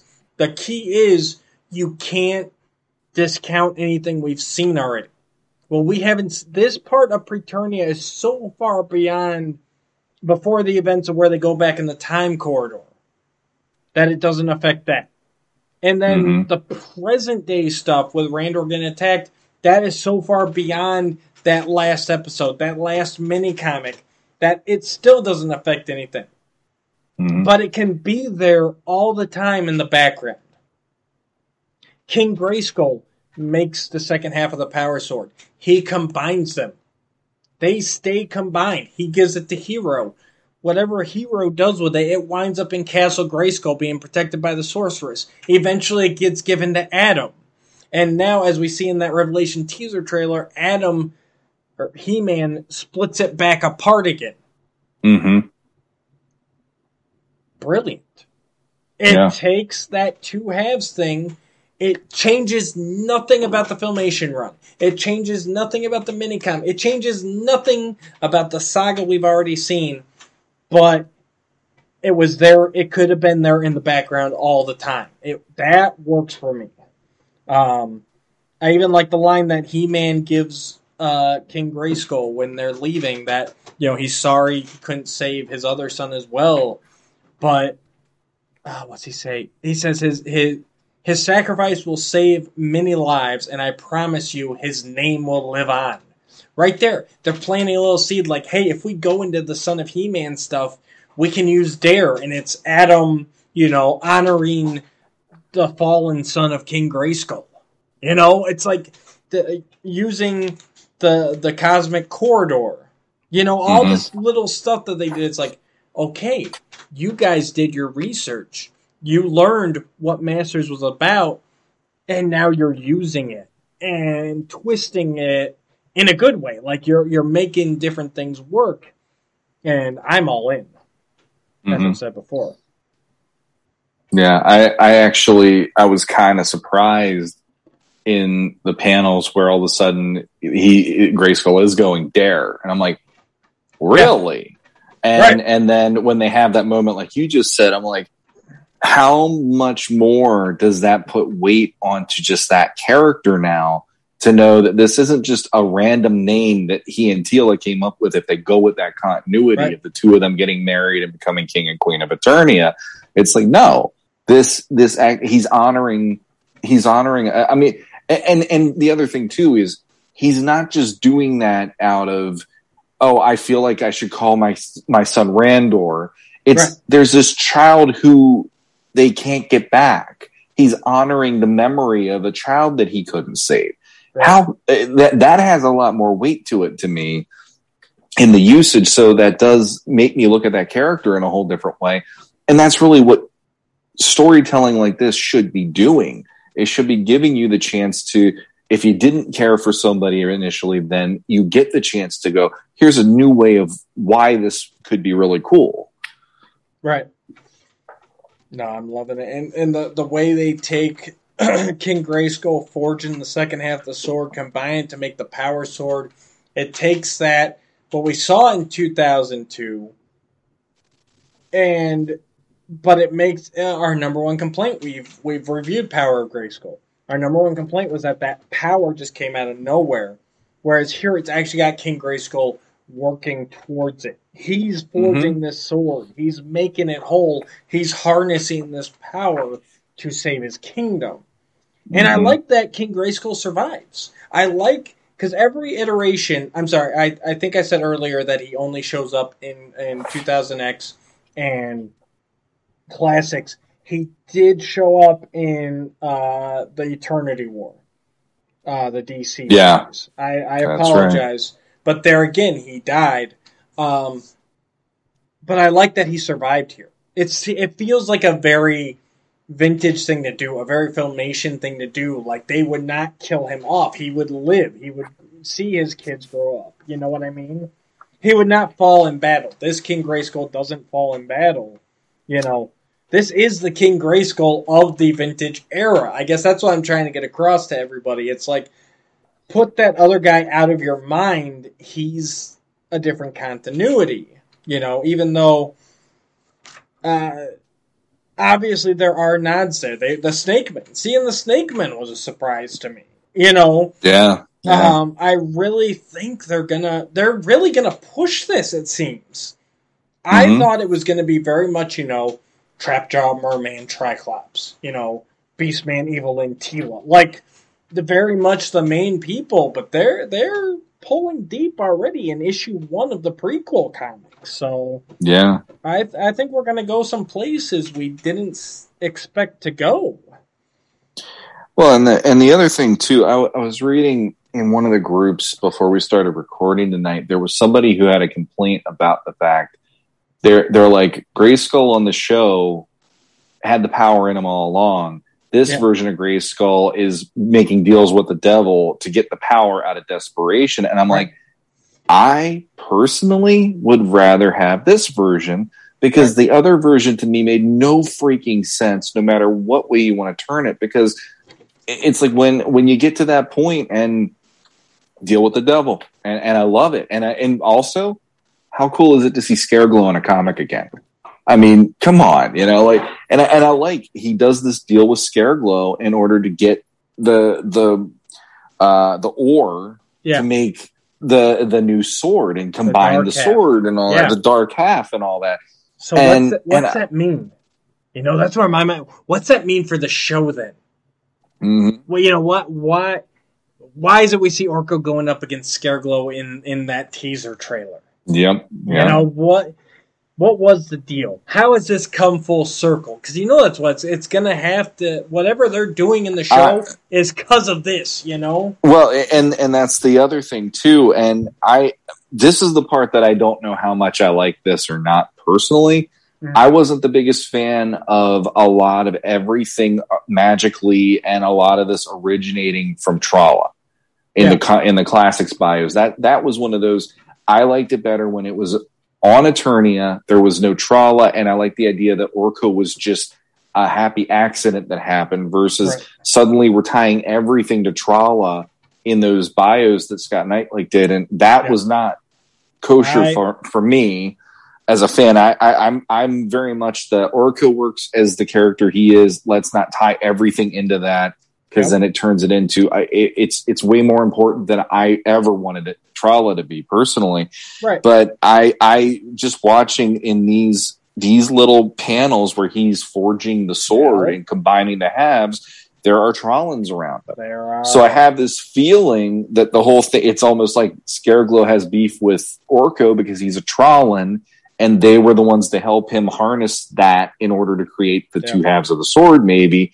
And now Orko might be like the last man standing and Scareglow has it out for him. I don't know. That, Uh, I'm I'm right there with you. As soon as I saw Trollan standing there, I'm like, oh no, not this again. mm, But as long as they leave Orko alone, as long as Orko's the happy accident that made it to Eternia, and I'll, I'll be okay with it. But yeah, if they Mhm. try making him some super double triple agent, like no, I'm out. yeah, But we'll I have mean to that see where that goes. That was that was definitely one of my negatives about it because I would rather have seen you know five or six council of elders who looked similar to 2000X where they are an older or a, a more sage looking character Yeah. versus now we got Trollans all over the place again and like I said Well- I'm not the biggest Orko guy to begin with so Now- yeah I did like that too. I like the Council of Elders is already in the orb in this. Like the Council is even older than Grayskull himself. Like they're Mhm. already ancient by this time. They've already put all their the power of their wisdom and strength is all in the orb already. Which again, they that helps for combine the two swords. I like that. I like the separation. I like that. You know, okay, Yeah. the council's already there. They're already, you know, powerful. Their day has passed, and King Grayskull has risen up. The other thing I like is they went back filmation, and this is filmation, guys. Read the original filmation Bible. They did the Hall of Wisdom, the beautiful, magnificent, shining fortress that would eventually morph into Castle Grayskull. I like Mhm. that they went there. Again, this is if I mean, I, I, I know I feel like I'm just gushing on them, but they went back and they were like, well, what if we went with Filmation, but they introduced King Grayskull? That is what this Mhm. feels like. Um, I, I, I personally, uh, real quick, I since we're close to that part anyway, we're just talking about the forging of the sword. Yeah. I actually really liked uh, the moment he has with the Snake Men because in in 2000X you have that moment where he does the "I have the power" bit. Yeah. and that was like I said, that was probably my favorite version of "I have the power" on the entire show because I was never a huge fan of the delivery of that, and I really like how in, that part King Hiss because again, desperation. The king has lost his son. He's trying to find a way to not not only rescue his son, but stop this Orlax uh, Right. creature. And I, I love that King Hiss is standing there. He's got the snake man. He's got the Orlax. He's right here. Well, well, well. I have an indestructible weapon and both your heirs. Soon I will have this great hall, your lovely wife, and you, Devon. Look Yeah.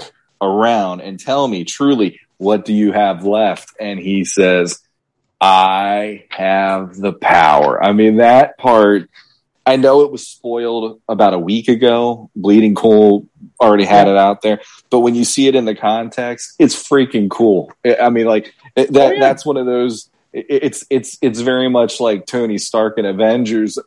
We have an army. We have a Hulk. You know, it's Right. like he's got. It's like he's throwing it right back at him. I love that that exchange.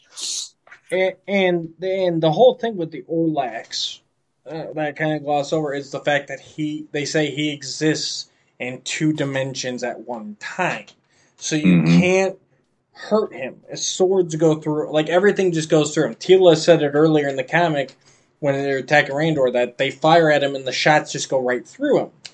Uh, the only thing that can hurt him is the power sword, the light half and the dark half combined. from the two dimensions. Seem I think that's what they're setting up is that the dark half is from this dark dimension. So by combining them two, you have the power, you know, through all the Mhm. dimensions. Basically, by the end of this, what they figure is that he's actually not trying to hurt anybody. He's trying to communicate, but his psychic connection when he connects to these humans is too strong for them. And so it ends up killing them. And mm-hmm. basically, there's not a venom like they think there is.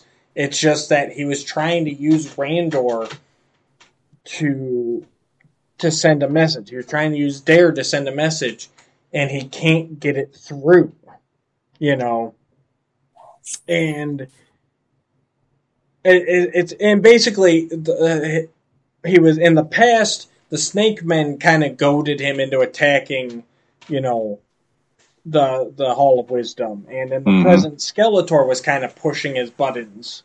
Um, but basically, he's trying he's trying to get some message across, and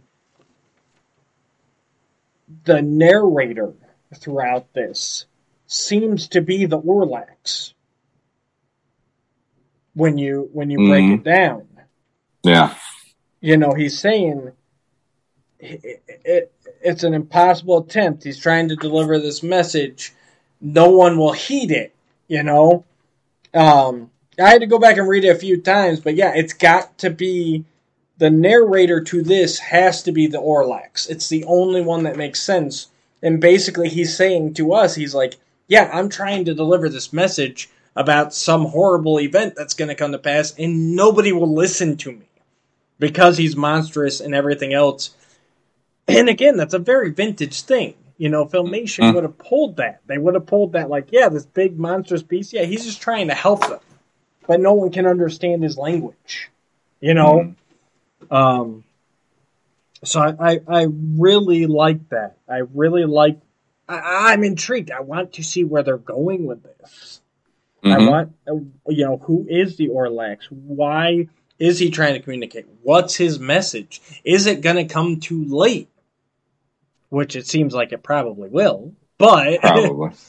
Yeah. um, and yeah, we don't even see Skeletor till the final pattern, and he's and, and he said he even he's more worried about trying to figure out what the Orlax's warning is. He was this close to figuring to translating it, and his his connection got severed because of the sorceress. You know, Yep. and that's all he's worried about. So, yeah, I'm I'm curious. I can't wait till issue two. I cannot. Yeah, it's Uh, it's the first comic I've picked up in a while where I'm like, I wish I had the next one right now because it's opened up enough mystery and enough possibilities to go. Well, where are they going to go with this thing? And the other problem then with this being a prequel, and we're not going to have the final epi- uh, the final issues come out until uh, what we got July, August, September, October. So in October, we're getting the final one, and the show will have already been out Right. for four months. so, So there is an element of like that that will make me read that and then go back and watch the show to see Right. how it all plays out from how the fourth issue ends. That I I still that's pretty wise on their part. But I, I still I still wish they had done this where it was like like this should have been the fourth issue, in my opinion. I agree of July completely. Should have been issue four. Wrap this up, and then it's like, oh shit! Now what's going to happen in the series? You know, that's the one thing Mhm. I gotta say. I really don't get it. Like, yeah, it's just supposed to fill in the blanks. It's it's giving you kind of, and I'm sure they're going to touch on this. Like when they bring King, King Grayskull on the screen in the Revelation series, they're going to kind of explain who he is, like quickly. Mhm. And this is just going to flesh it out a bit more for us. But I feel like there's a bigger story here where I'm really struggling to see how we can not finish this before the series starts.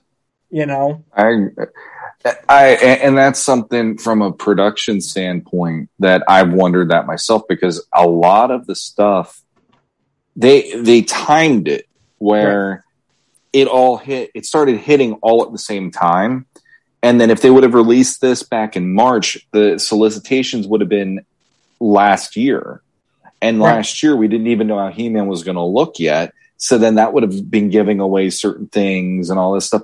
But there is a part of me like you're right. I, I, I'm like this. This should actually postpone Right. the uh, premiere this month until October, so that we could get this whole thing and then it, see it fully realized when we watch the first five episodes.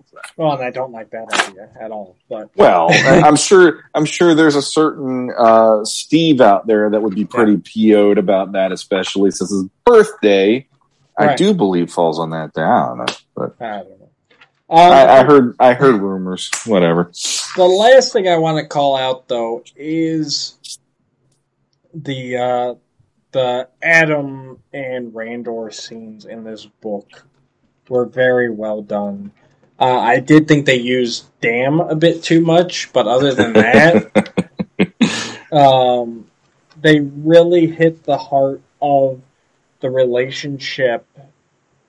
You know, in the in the scenes, the flashbacks that Adam and Randor have together, and then even just when he's talking to the sorceress, when they're He Man and the sorceress are alone, and he's like, "Well," and it's really weighing on him. He's going, it's hitting him. He's like, "My father could die," and he would go to his death thinking that Adam was the persona that I've created.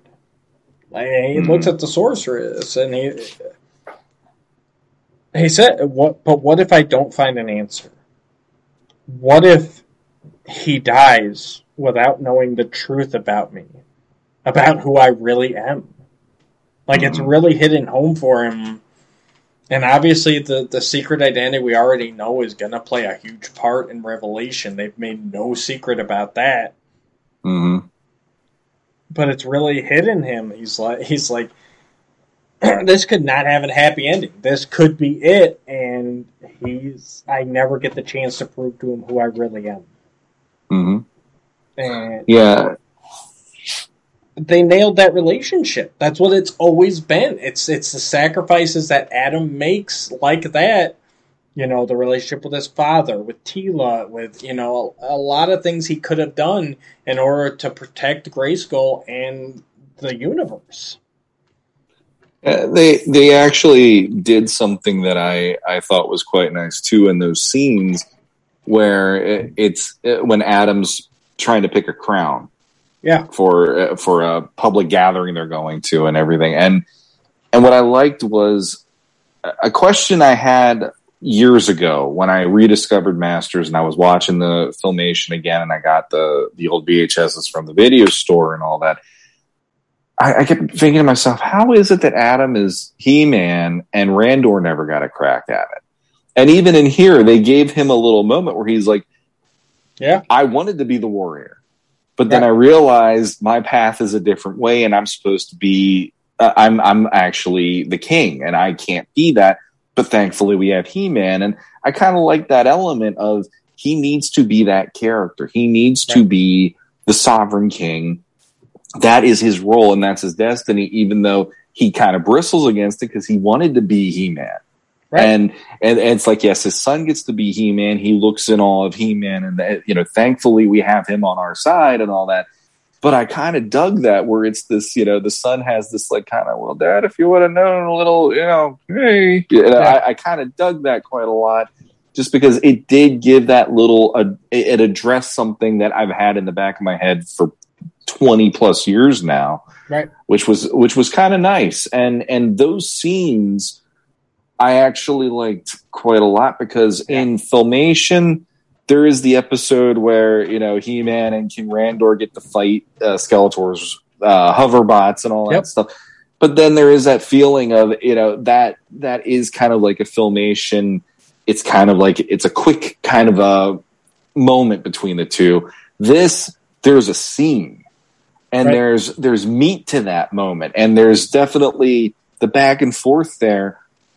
You can tell adam is still a boy and you can tell where he is in his in his time of being the prince. And you know like the fa- his father is taking it from the royal this and the royal that and Yep. all that stuff.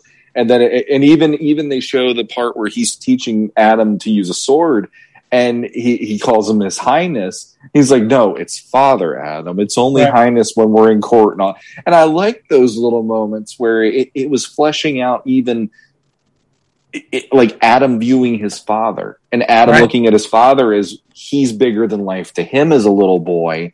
And then as he gets older he's getting to hear but adam's doing the right thing by being who he's being and keeping that to himself. And I kind of I really enjoyed that, and I, I'd say those probably are some of the most shining moments of even this book, and they're only like two pages, No, but it's, so it it, it's, it's it. a nicely written one. and even then, it kind of gave another. You know, we always debate, and we brought up many times on the show. We always debate why does Adam keep a secret identity? You know, king and queen, they're targets anyways. Blah blah blah. Mhm. And right there gives you another one. It's it's you can't be that guy. You can't be that warrior on the battlefield when you are expected to rule the world. You know, Mhm. they they Adam would not be able to go front and center out in the battles like He-Man does. It just it wouldn't happen. So Mhm. there is another reason for him to to keep his identity. You know, it's and and I, I I- know it's just setting up all these things that we're going to have to deal with in the show here as as we progress. And but it's a very solidly written issue. It's well illustrated. I enjoyed the art throughout. I thought I thought it was great. Uh, King Grayskull looks great. Scareglow, Orlax, the Snake Man, like everything just looked on point.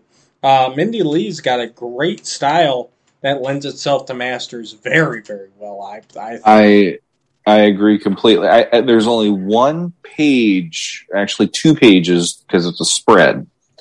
There's one part where I, I look at that and that kind of it, it needles me for some reason. And and I'm somebody that you know she's doing this and she's a professional getting published doing this. So I'm you know I'm a hack for even being this guy at this point. But when when Randor's looking out, or actually, uh, is it is it Marlena's looking at? No, Randor's looking out. Marlena left, and you get that two page spread. And when you see the houses beneath, Okay. I actually kind of wish she pushed it a little more filmation-y in the way that the houses of the, you know the people in Eternos, the look of that because it's very boxy looking, and I kind of I kind of wish they ma- did a little more of the organic shapes that you would have seen Yeah. in, in filmation and updating it. They they did a I- like she did an amazing job on the Hall of Wisdom Yeah. and having that look like its own thing. But then it's like when I see that, they just kind of look boxy, and I'm like, I I, kind of expect a little bit more out of Masters in that way, though. I think that's what you're going to see in the show, though. I think. I, yeah, I don't think that's her take on it. I think that's probably the reference material she gave you. I think they're going to try really hard for that reason to kind of separate present day from the past. Like there, I, I, I think that was intentional. So, Okay. but we'll see. We'll see when the show comes out. But that's Mhm. that's playing devil's advocate there. I think that's probably the reference they gave her. I think Eternos itself is going to be very high tech, and it's going to kind of juxtapose, uh, you know, Grayskull and the past and every, you know what I mean. And Mhm. it, it will probably even provide a division as far as the post-apocalyptic world, which seems to be very barren and everything. Um, Mhm. One thing I really liked, and it's it's so stupid, but the back cover. it just it feels so much like an old storybook or whatever. You know what I mean? It- like the, the it's- single it's color with that, um, the gray skull. it's got that 80s The Golden Book vibe. kinda the golden feel, Book. yeah. Yeah, doesn't Mhm. it? Like that it was does. when I first picked it up, and I think I think it was when I got in the car and I went to look at it and I just flipped over. I'm like, oh shit! Like because usually it's just like an ad back there or what it's you know Sure. it's, it's a video game or something, and I'm like, that just again it's just these little touches that make me go, they they know what they're doing. They I have faith that they are going down a good road. there there's a lot I like about this first issue, and it's uh, honestly I'd say, you know, out of out of my comic book reading life, there's maybe a handful of first issues where I'm like, wow. And then there's a hand, and then there's a majority where it's like the first issue did get me into it. It took me a couple issues to warm up or whatever. Um, this is one of those first issues where I've looked through it, I've read it twice now, and I I actually want to go back to it again. I, I'm actually really surprised how addicting this is because the again, you know, Kevin Smith when he when he said it at PowerCon, the whole it's going to feel like the next episode of Filmation, and everybody's going chapter and verse Yeah. with that, and I'm just sitting there for two years, just kind of Yeah. going, it is, it's going to be the spirit. It's not going to be the exact same thing. This is the perfect bridge Yes. because it does like like uh, that was that was a perfect way to describe it. It is a Filmation episode with these really endearing character moments that are fleshed out more than filmation might have given time Yes. to it. And I'm not saying that they didn't want to do that. It's just these feel a little more um, developed than a back and forth might have been sometimes on on the uh, original series for me. But it is, And it- and it's the spirit. it is. The spirit is very much there.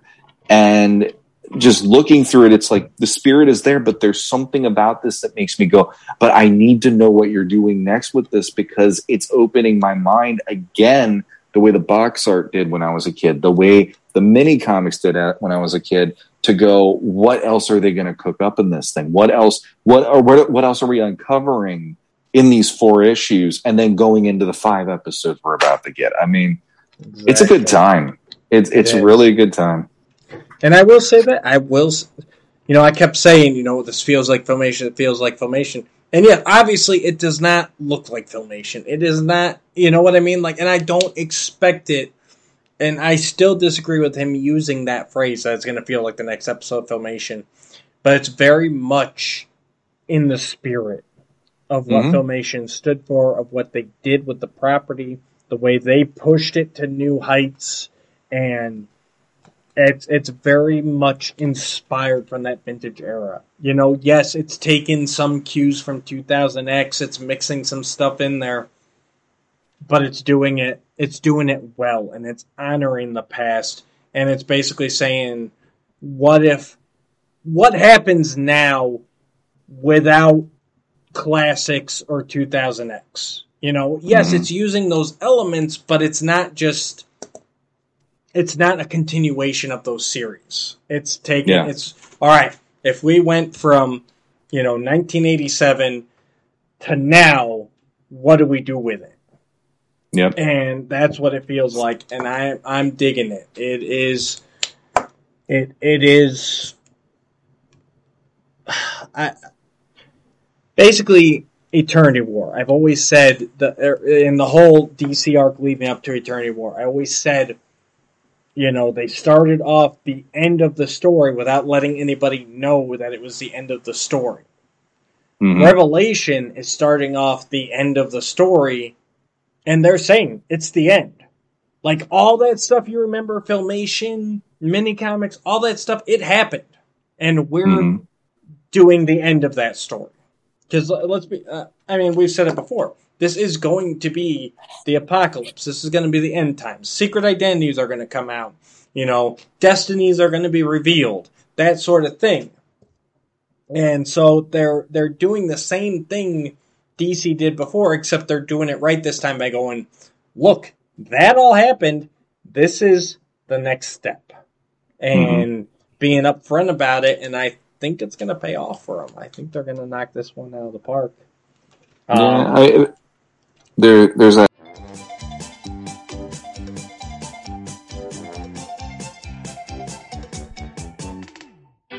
Legends of Grayskull will be back right after these messages. feeling of the the what you remember is still alive and well in the pages you're about to read. Hundred percent. And you know what? For this issue on its own, I'm going to ten out of ten. It knocked my socks off. The artwork was fantastic. The story is great. It left me wanting more, and I'm digging what they're putting down. I I'll give it a nine out of ten, and uh, my my reason it won't go ten is well, there's two. First off, it's the first issue, and I really want to read the whole thing and give it a Sure. whole grade on its own. That'll but the other too. thing is, I'm still not the biggest fan that the Trollans are more Yep. involved than I feel they need to be. And when I saw that, uh, I, I, I just, I, I did kind of sigh because I was like, oh, we're doing this now. All right. But at least it's done in a way where it doesn't feel like everything is drawn from Yeah. them. They're just in the background of And they didn't-. Right, they didn't call them out by name. So I'm I'm still holding out hope. I'm I'm holding out hope that it's just kind of like a little like, oh look, he had some magical help too. You know, and that's sure. sure. and it can end there. So mm-hmm. but we will see what happens and I can't wait till August. I think it's August 11th we got to go to. So, Yeah, yeah. ugh. All right. Let's uh let's take a little break here. Uh stay tuned after these messages. We're going to wrap up with some listener questions.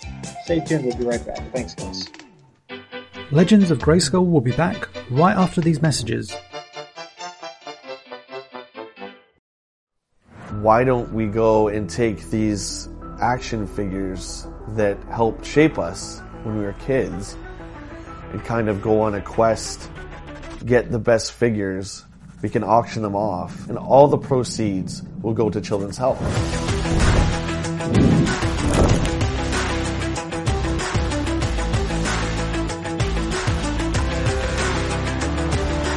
We're here at Bounty Hunter Toys in Hamilton. Heroes Comics, baby. We're gonna check out Toy Society. Big fun in Columbus, Ohio. Today we're in Toronto, Ontario at Treehouse Collectibles. I got a near complete vintage Star Wars collection. Jeff was so kind.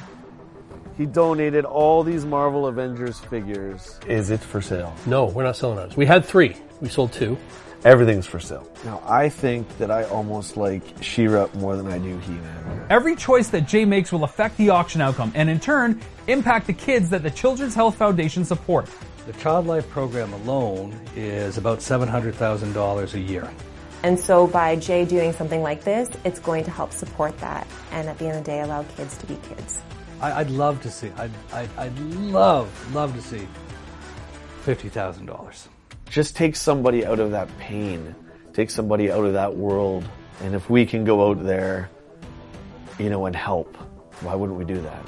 Jay's going to be searching stores, basements, and attics for the rarest figures, the coolest play sets. This is the, the beginning. The clock's ticking now. It's the adventure of a lifetime for the most important toy ever. Action figures.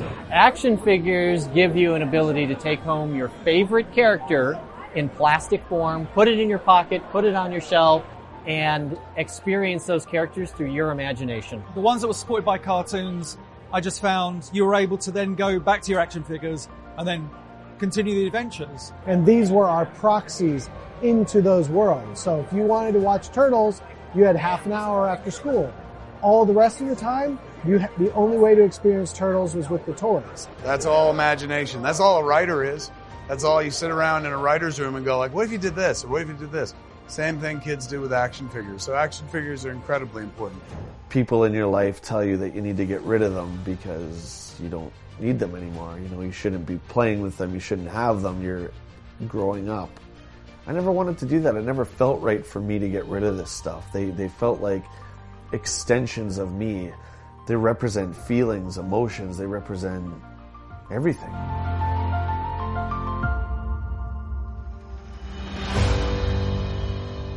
There's more out there than just serving yourself. And now, back to Legends of Grayskull.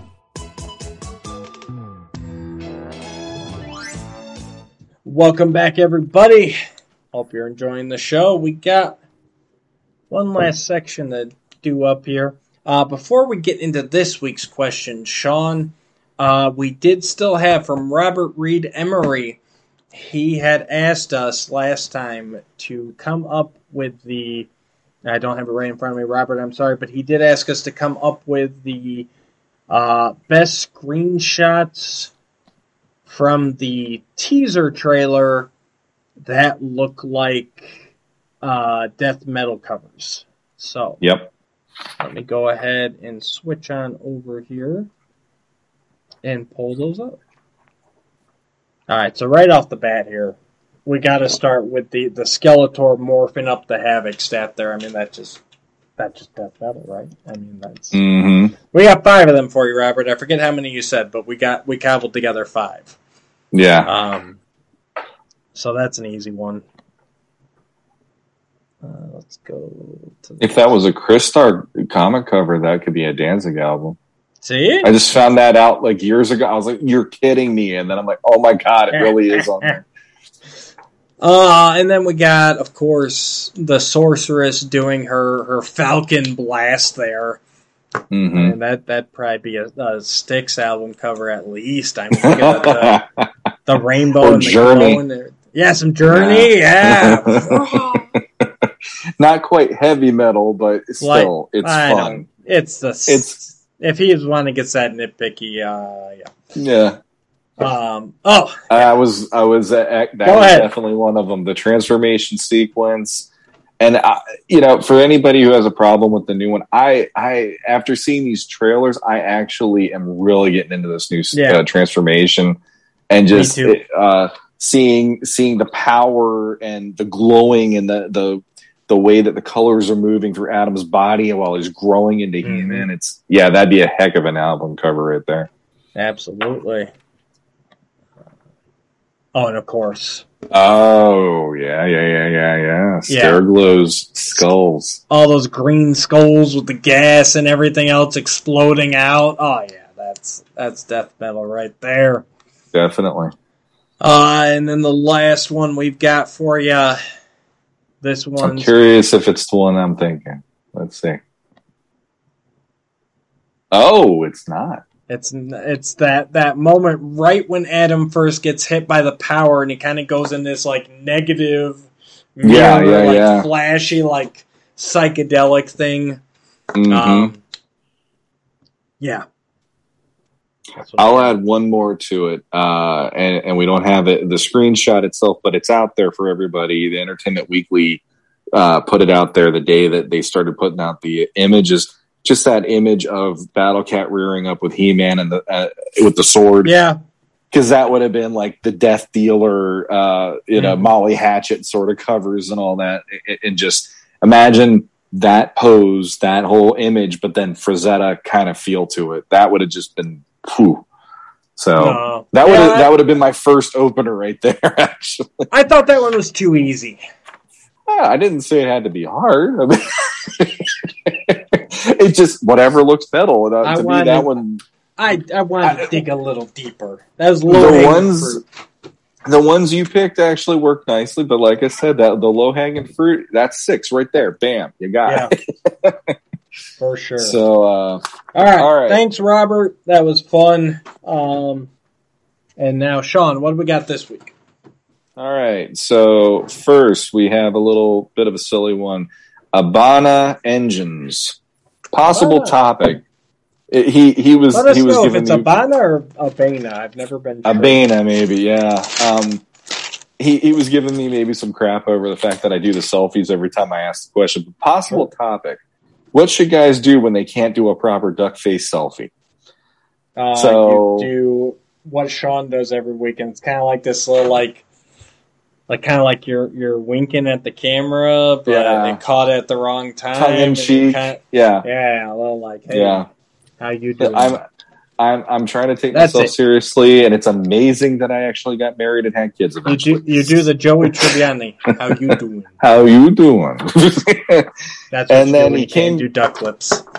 he came back with a legit. He said, "Oh yeah, what's up with all the outcry over the new series and character mods?"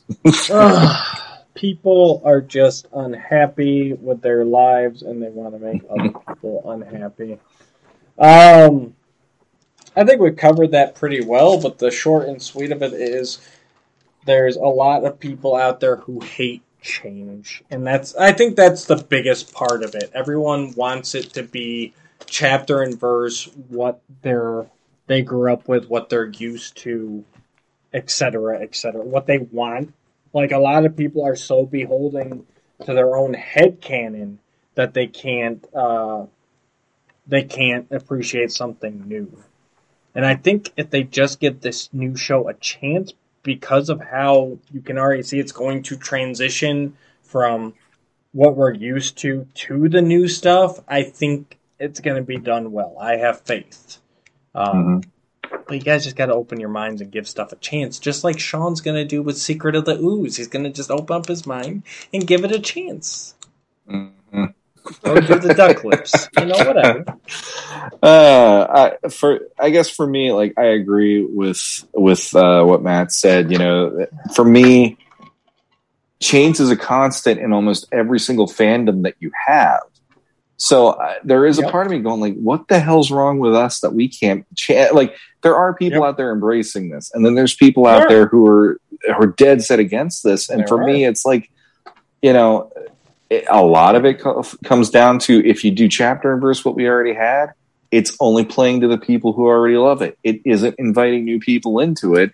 And the stories need to be done in a newer way because the old ones, there are people that love He Man and they'll say, I can't watch Filmation anymore because Right. it really doesn't work for me now that I'm an adult versus when I was a kid. This is your chance. You get to tell different stories. You get to come up with new adventures. Eh, no no pun intended to what we, Yeah. uh, but but we we get to see something different. And you know what?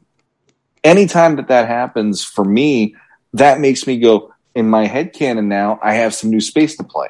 I have a new sandbox to to to rediscover, even though it feels the same, but there's something new on the other side now and stuff. Yep. That for me is the most exciting thing about what's happening right now. And so far, I'm loving all the designs I've seen. I'm loving the character arcs that I'm seeing start to develop, and I I don't see anything out of line thus far.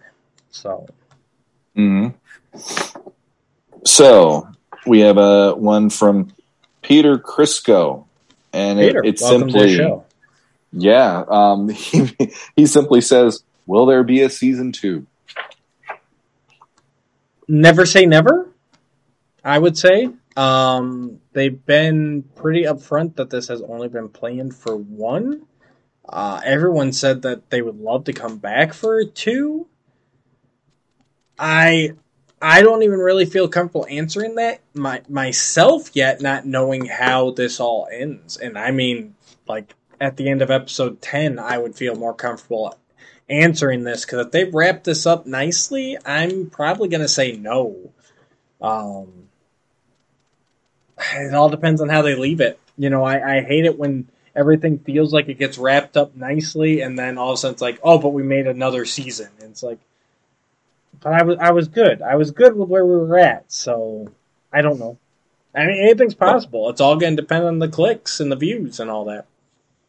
And uh, I I have I, I know uh, Kevin Smith actually said he does have ideas that he's tossing around if they go with a season two. Right. So at least there's something going on where they just didn't throw it all in this and that's all. It's all left on the field and they don't have anything to come back to.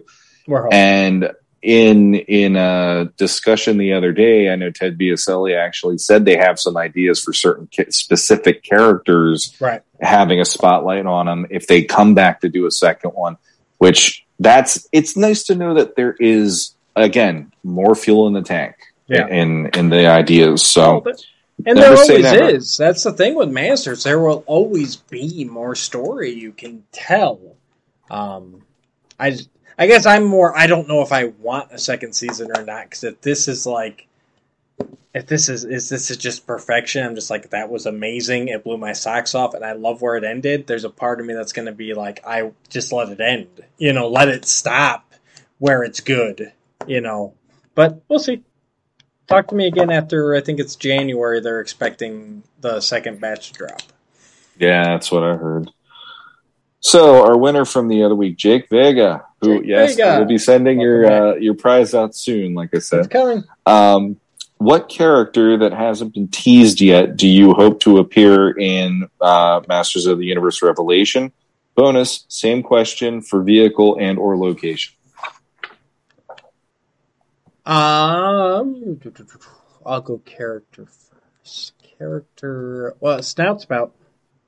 If the, they have Clamp Champ, they have Scareglow, uh, they have all those guys in there. If Snout Spout does not at least run in the background, I am going to sue Netflix for destroying my childhood. Oh, um, I, I'd say for me, I know Fisto's already there, so Yep. the other option for me is Man-E-Faces. I'd love to at least see, like Yeah.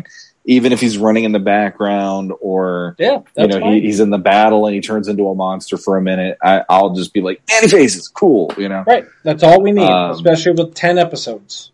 hmm exactly. And then uh, vehicle or location, Go ahead. and or location. He says so. What you got? Uh, vehicle wise, uh, Bashasaurus was one that I didn't see coming, so I'm kind of happy just that that's there. So any that aren't already revealed, um, sheesh.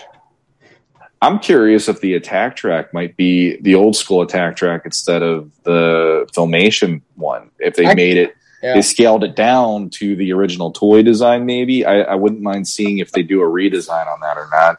Uh, I don't see it being a necessity, but it would be kind of fun. I could see them including both though. You know the the toy Attak Trak did appear in uh uh shoot I can't think of the name of the episode with Malak the uh, Wizard of Stone Mountain. Uh, the the toy Attak Trak did appear in that, but he was it was blue colored like the filmation Mhm. Attak Trak instead of the red. I could see them doing both. I could see them doing the more armored one, and then the the mini track is what they called it in the show. Mm. Um, that w- that would be cool. Uh, for location, I don't necessarily want to see it, but I want them to acknowledge Etheria in some way. Give me a throwaway line, a title of a book in the library, just a, a mention to his sister, like just something. Just give me a little something that just states because of where this is taking place just give me some throwaway line that just goes that acknowledges that She-Ra and Etheria are out there. That's all I need. I don't need us going there. I don't need you explaining even why She-Ra is not in the series. Just uh hey, do you think we should go to Etheria? No, there's no time. And move on. You know, something hopefully a little more well crafted than that since we're paying Kevin Smith all this money. But just uh, just a little something to acknowledge Etheria. That's what I'm really hoping for. Hmm. I don't know. I don't think they could do it though. Why not? Why, can't they, why can't they do it? No, no, no, no, no. Not your. I'm thinking of Oh. a location, and I'm like, I don't think they could do it because part of what is happening with this series is there's rights issues, which is why certain things are mm-hmm. turning differently. Right. And I was I was going to say it would be kind of fun if they had a moment in Dark Smoke, That'd but be cool. because of Granamyr being filmation, that automatically makes me go. I don't know if they have the rights make that work. Eilena is filmation only. She was never a part of any of the toy deals. That's true. And we know she's in here. I think I think there's going to be some redesigns. I think Eilena that we see here, I'm just guessing, is not going to necessarily look exactly like the Eilena we saw in Sure. Filmation because of those rights issues. But I wouldn't think that Granamyr is off the table. It's just he'd probably look different, you know. Yeah. And that would be cool to see Dark Smoke. I I, I Mhm. would love that. So Mm-hmm. good Eh, question. it's just a Good question. Just hoping. All right, so Jason Torrance showed up again, and, Welcome and he back, gave Jason. us one of his one of his uh, very nicely worded uh, answers. Actually, okay. uh, so we already covered this, but if you haven't done it already, can you do a review of the new Revelation prequel that was just We released? Just Good to go. it, Jason. He Will you- just missed out. Would you pay attention, please? Would you pay attention from four hours ago? God, we Anyway. just, we just got done with that. Wake up. Um, so. I, I I you, am real Jason. excited. I am real excited for them because the recent comics are what got me back into Masters of the Universe. Mm-hmm. In the same vein, what are your top three comic book stories? Like, uh, what are your three comic book storylines for Masters? I would go Eternity War, Injustice versus Masters of the Universe, and the Thundercats crossover. So we'll we'll end there because there's another paragraph. Um, no, I agree, Jason. The DC stuff after the Amnesia story arc is fabulous. Um, I would actually go Eternity War number one. Absolutely. Um, I think it nailed all of that. Then I would have to go the Star Marvel, the last two parter. I think it's issues it's here twelve and thirteen or eleven and twelve. But the, the last two issues of Star Marvel, they're a two parter um, involving time travel and a missing power sword, and it's it's utterly fabulous. And it's the turning point of the Star Marvel comics where they were finally getting their act together and going like, "Oh no, we can actually make this into like a legit story." Whereas the first, especially the first issues of Star Marvel, were very kind of uh, Scooby Doo cartoony, like like throwaway. They were licensed comics, but Mm-hmm. they they they got some good writers on board, and they were turning the corner, and then they got canceled. But yeah, that two parter, uh, Star Marvel, uh, definitely worth checking out. And then I'm actually. Well, he said comics, right? Uh, top three comic book storylines. So then I am going to go. Uh, sue me if you want to. I'm bending your rules a little bit, but go to the newspaper comic stories. Um, and I don't have the book right here with me, but the the story arc in there that involves uh, Ninjor uh, stealing, uh, ta- uh, taking King Randor prisoner and stealing the Havoc staff. Um, it's it's a very well done uh, story arc. It's and it kind of it's kind of the same vein as what Revelation's doing right now. It's kind of spinning off of the Filmation storyline, but going a little more in depth. We get a little more look into Adam, um, especially because in the in the comic strips you got the inner dialogue, which really helps. Um, and one of the big issues with this one is so Ninjor ends up kidnapping King Randor, and so the palace goes on like heavy duty lockdown. So Teela is by Adam's side twenty four seven, like he is allowed to go into like behind closed doors for like two minutes to like change clothes, and that's about it. You know what I mean? Like there is no way he is sneaking off in down a hallway or anything like that. And uh, it's just it's a very well done uh, storyline, and it really it really gives an in depth look at the the dynamic there with Adam, Teela, the secret identity. Very well done. Those are my three. I'd say for me, I I really enjoyed um, the reboot of the DC stuff after the Amnesia story arc, where it had the um, Despara Adora stuff going on.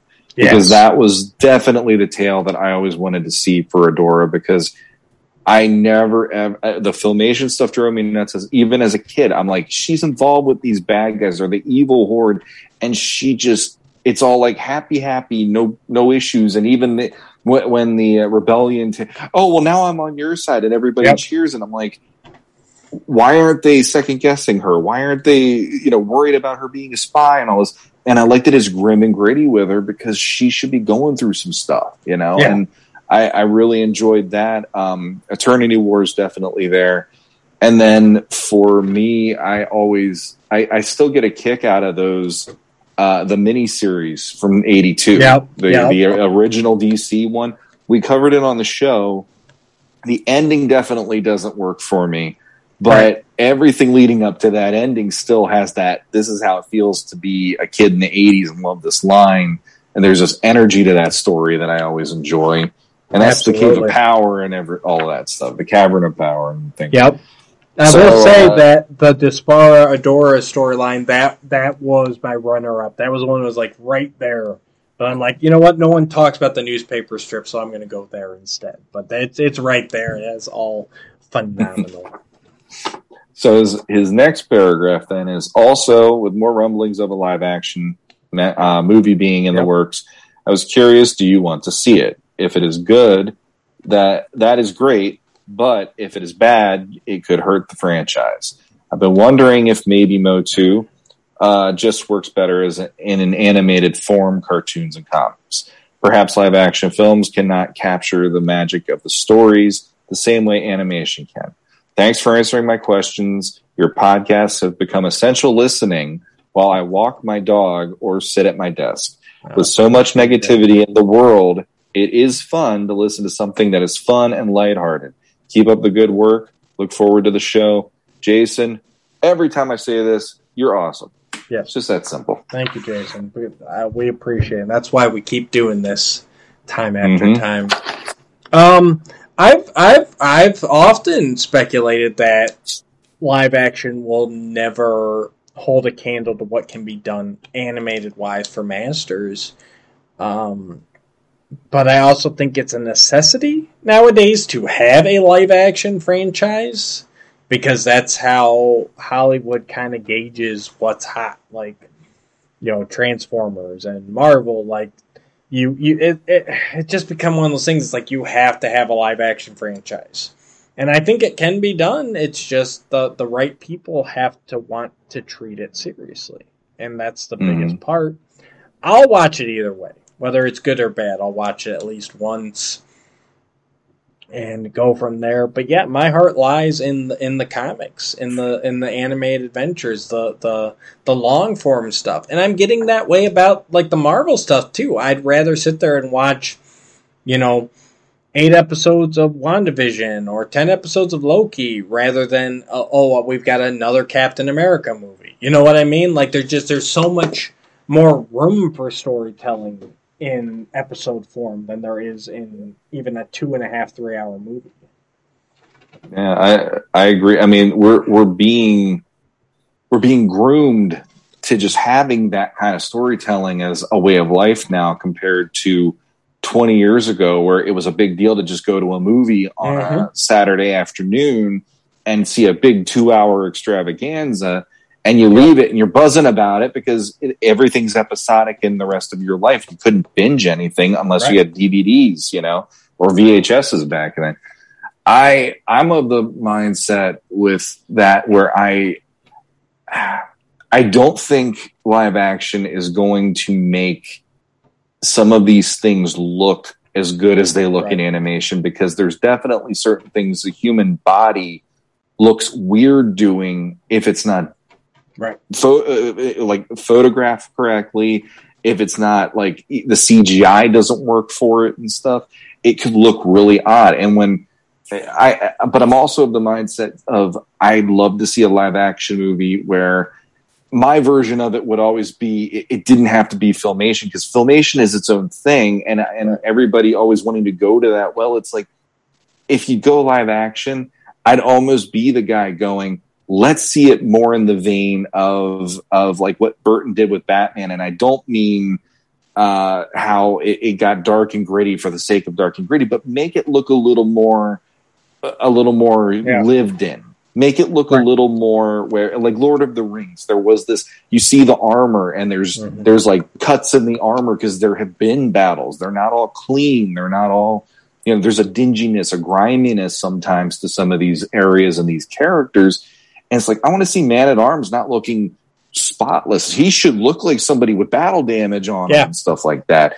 You know eh, eh, eh, I, I, and ram man he should have like scars on his arms and stuff because he's been in battle and he used you know the the, the the armor being dented and stuff. So it's like i kind of want to still see that as even as an adult i want to see a live action one that takes it in that direction because we've never gotten it in live action but the other part of me is like but could it work Yeah. like there is something Well, that's a- about the transformation that scares me in a live action form Then you have to start making concessions. That's how do you make Cyclone's ability? What do you do? You keep him spinning at the waist? Do you make him do? You know what I mean? Then faces. that- how do you? Yeah. How do you? Do you actually turn his head, or do you do more of a chameleon type thing? You know, it's like. Yeah. And then at what point does it stop being masters?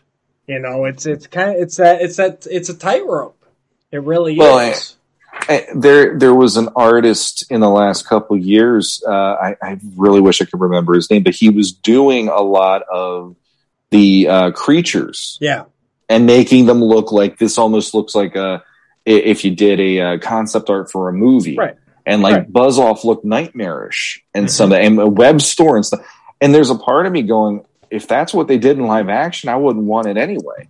Like there's there's there's like a tightrope I'm asking for in my version where it's like I'd like Exactly. Buzz Off to look sort of like a 2000X Buzz Off. He can look insect like. He could like he'd be a CGI character because his arms and stuff would be Yeah. too skinny and all that. But, But I don't want him gotta look look, like a monstrosity. Yes, you Yeah. need to make him. There's a fine line to how you could translate some of these characters.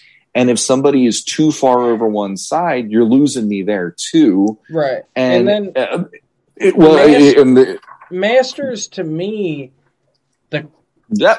bye Sean. Bye. The Masters Take to a me, stretch.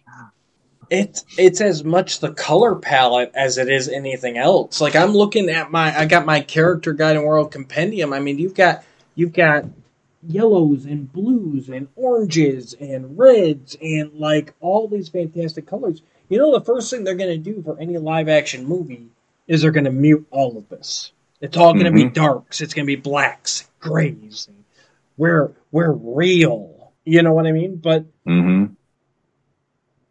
but that If Zack Snyder got his hands on it, dear God. Right, but that takes away from it. Like, imagine Man at Arms coming out. I mean, well, we already kind of saw it in the '87 movie, and like, but man, he coming out in all like, like camo greens. Like, okay, Mhm. now we're looking at some GI Joe stuff here. This isn't, this isn't Man at Arms anymore. So, yeah, it's it's that very fine line there.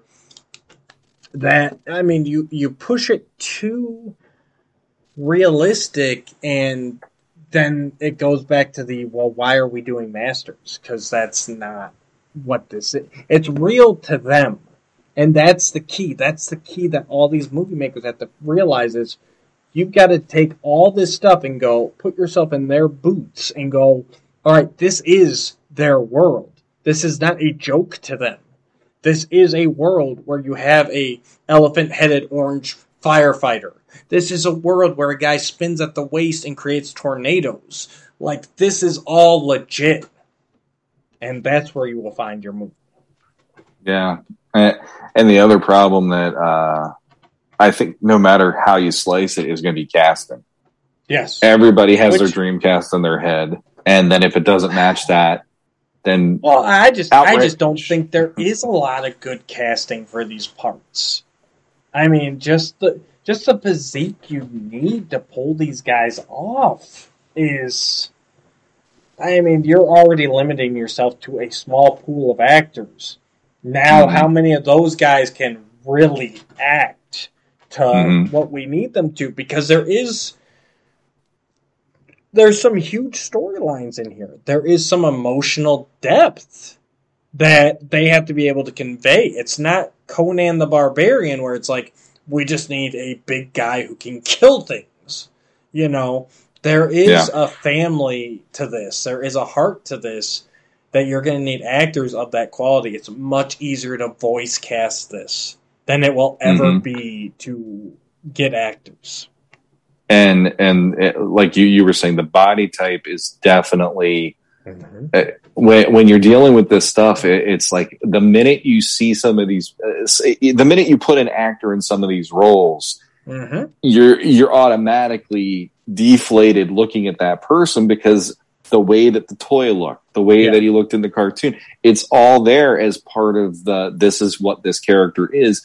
And then if that guy doesn't look like a mountain with a power sword in his hand, there's there's going to be people out there going, "Oh, he sucks," you know, Or- this this movie's horrible and all this. Or even if you're able to get the He Man looking that way, but then you've got like a skinny trap jaw and a wimpy man arms, it's like it, it needs to be everybody. That's the Mhm. thing. It's got to be the entire cast. Even your skeletal villain has just as many biceps. You know what I mean? Like he's got to.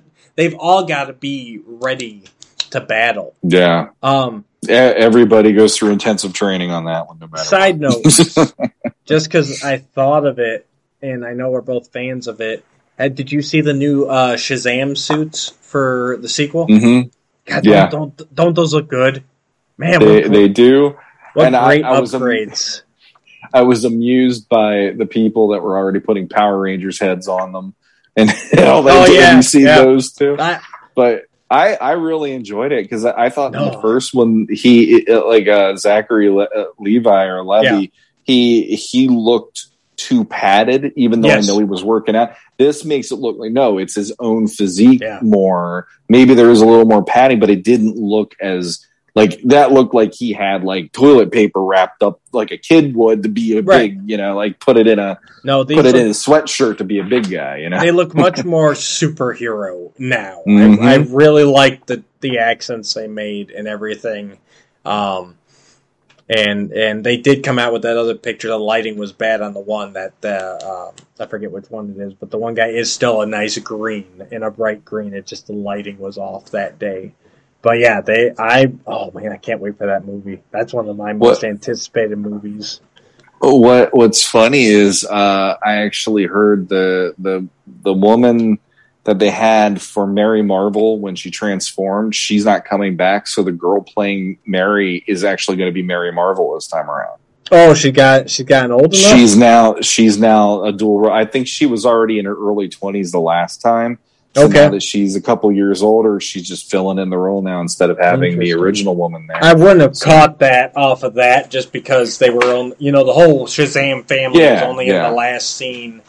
Um, but yeah, I, I love that movie. That's the best DC movie to date. Fight me, I don't care. It is.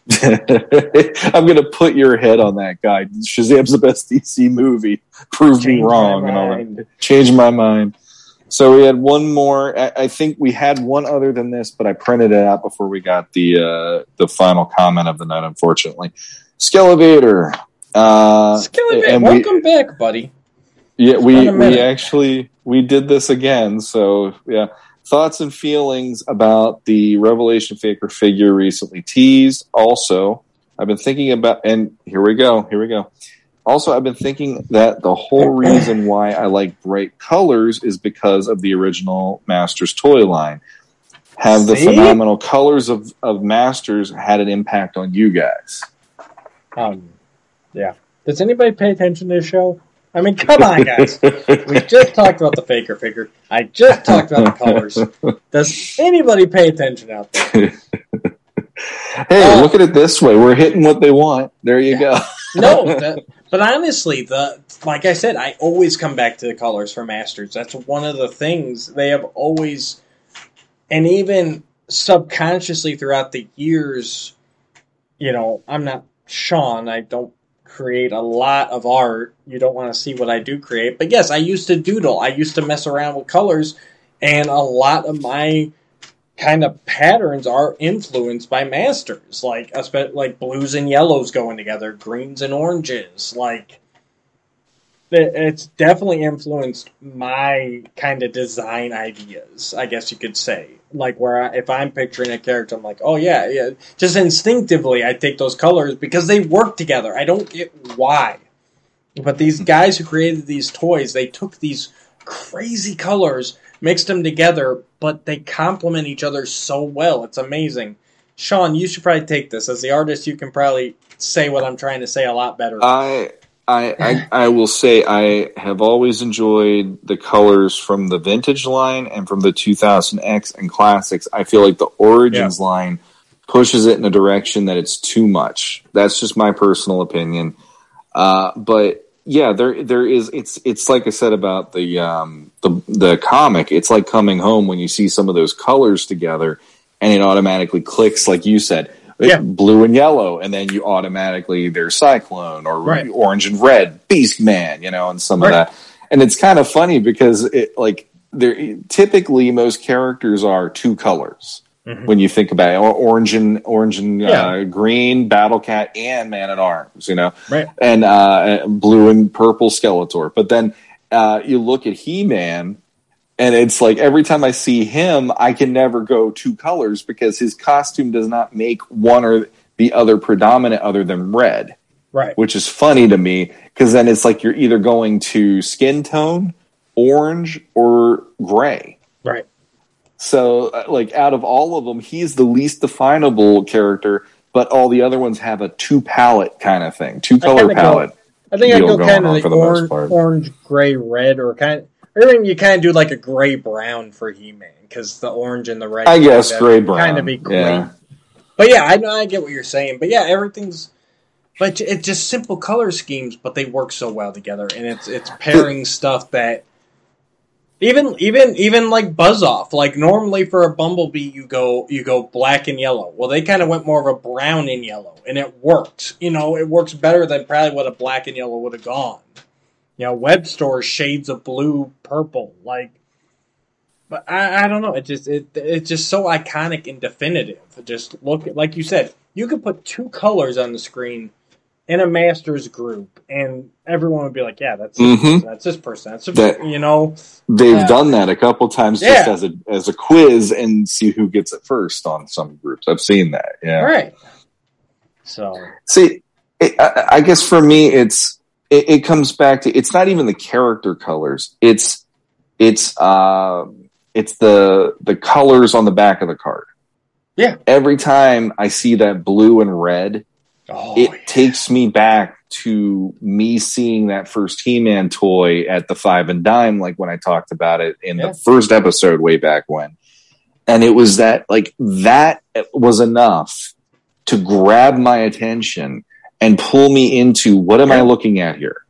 And eh, you know, it's like that just started everything. It was those primary colors, the blue, the uh, the red, and you mix in the blacks and the whites there because of the shading and the and the outlining of masters Yeah. and all that. And it's like how more eh, how more primal do you get of a simple color scheme but an effective color scheme and then you also mix in there here's yeah Well, exactly even- like I said, even pulling this out today, it's like boom, right Yep. there. It's like okay, we're Yep. talking even without the logo. It's like okay, Mhm. we're talking masters. I'm holding Exactly. the McCarthy uh, portfolio again. But yeah, it's it's it's just those certain things that's like you're you're there, just Mhm. those little flashes of color, and uh, yeah, definitely definitely had an impact on my life. I know that. Mm-hmm. Um, last one here is Robert Reed Emery again. He says, I don't know if you should, but a live reaction, the CKY's Skeletor versus Beastman music video would be funny. It's not for kids though. It absolutely is not. I have not watched this in years since my friends made me sit down and watch it.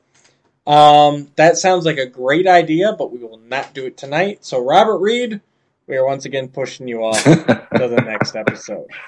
Sorry. Because I need time to get this out. Sean, have you ever watched CKY's music No. video? Okay. Nope. Don't. That'll be new. That yeah, No, uh, want, it, will be new for I me. I want to capture this live. So we will set that up, Robert Reed, on episode 70. 70. Seventy. Can you That's how I feel this week. You know, I looked it up. And the average podcast, they say, lasts 14 episodes. And wow. there, there are thousands of them that never publish a second episode. Um, and just as we sit here on the precipice of 70, um, I, I just want to extend a big thanks to the viewers out there that they're still Yeah. like, hey, we want to listen to you guys for 70 episodes. Um, hmm it's it's it's been a good ride so far. And this is I'm not saying this like we're slowing down anytime. Um, we've got lots of good things planned. We got lots of things coming up. We're marching to 100 and well beyond that. But uh, it just it really hit me this week how far we've come and uh, how many sub- viewers and subscribers and everything we've gained in such a short amount of time. And Yeah. uh, just a big heartfelt thanks out to all you guys who have supported us and continue to support us. And in that vein, even though yes, I am thankful. Thank you to the viewers and the listeners. I, I actually was amused. Uh, just a quick little side note before I say the next thing. Uh, K- Casey Moulton sharing uh, the the um, display piece and all that stuff. Yep. I found out through him that we also have a female viewer, at least. So I know there's at least one one female female. out there who who's watching us. I'm sure there's others that haven't come out of the woodwork to say, "Hey guys," you know. But I was I was kind of like staggered by that. Going, there's actually a woman that wants to hear what we have to say about this. That's pretty awesome. So um, I wanted to just uh, also give a shout out to uh, on Instagram, Pride of Grayskull this week. This blew my mind. This was nothing that we did. Pride of But- Grayskull is a good uh, good guy. He comments a lot. Um, very thankful for him. Yeah, yeah, and and I I was staggered the other night when I was scrolling through Instagram, and out of nowhere, our logo, along with uh, three other podcasts that are Masters related podcasts, shows up, and he said, uh, "Vote for your favorite one." And so I'm I'm sitting there going like, my God, I'm actually seeing a podcast I'm on as one of the ones that is being voted on. And, we, I just I found out about this through you. We had yeah, yeah. no idea. This was just Sean's like. Uh, I think you threw Check up in the Facebook out. group. He's like, check this out. It's like, yeah, we're being voted on. Like I, I Sure. had no idea, and uh, I just wanted to give a a thank you to uh, repairing Paul on Instagram, JT0721, and Old School Casto. Yeah. all three of them had put us as one of the one of their podcasts to listen to for Masters, which was it was really humbling to know Yes. that there are people out there that we haven't. I uh, Matt actually said he he thinks uh, repairing Paul might be somebody that we know. Paul uh, Paul Guyton, a, a listener. But we don't know who these other two are, and here they are listening and putting our name out there, and we want to say thank It's you awesome. because that's amazing. Yes, thank you. It's awesome to put names to to view counters. I guess you could say Exactly. Um, and uh, I'm just going to drop a link below to that Instagram post. If you legends that are listening to this Yeah. want to jump on and vote Feel however free. you feel like voting, uh, feel free to. Uh, let's Yeah. rock the vote here, all you I- legends of Grayskull. What Um, what got me re- real quick? What got me is that we we are in there with podcasters of the universe for one vote. Yep. We are in there for Rose Google with one vote and Cracktastic Plastic for one vote. But we are the only All podcast that got more than one vote out of that. And I was staggered when I found that out before we recorded tonight because I figured it'd be nice to have one person say something. Yeah. But we got multiple ones all in a row. And I'm like, really? Really? Humbling. so Humbling. it is. It's it's completely humbling. So it's Thank you, it- everybody. It is it is amazing to think that what we're doing is making people enjoy listening to us number one but on top of that enjoy masters in like maybe rediscovering it or if you've loved it all along hey either way it's awesome that you're So- here and you want to talk shop so How about this to to blow your mind even a little bit more, Sean? uh-oh It just occurred to me. We don't normally date this stuff, but today is the 8th of July. We have been doing a every other week format, which means we should get back together in about 14 days. 14 plus 8 is July 22nd. oh yeah So July 23rd is on the eve. So, I mean, there's no way we get together and do an episode on July 22nd with what's about to happen Mm. on the 23rd. So basically, episode 70 is going to be Masters of the Universe Revelation talk. which it's been pretty prevalent lately but i think it's it's due we got to do this Well, yeah, we got to, but I'm just saying that's that's how close we are. yeah We are one podcast away Mhm. from talking Revelation. Unless something crazy comes up and we we jump in next week, which has happened, uh, especially lately. Um, too much news but yeah, mo- most likely, guys, our next episode will be on on the Netflix series, and I think we've pretty much come to terms with our first episode after that drops is going to kind of be an overview of the whole thing. That we're gonna Mhm. binge it, we're gonna talk about it, and then if we we can go back and do you know single episode commentaries later. Um, but I think pretty much we've got to just come out and just talk the first five episodes, kind of all in a nutshell.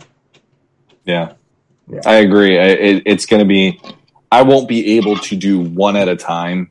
No, I, we gotta- I won't be able to. through If this.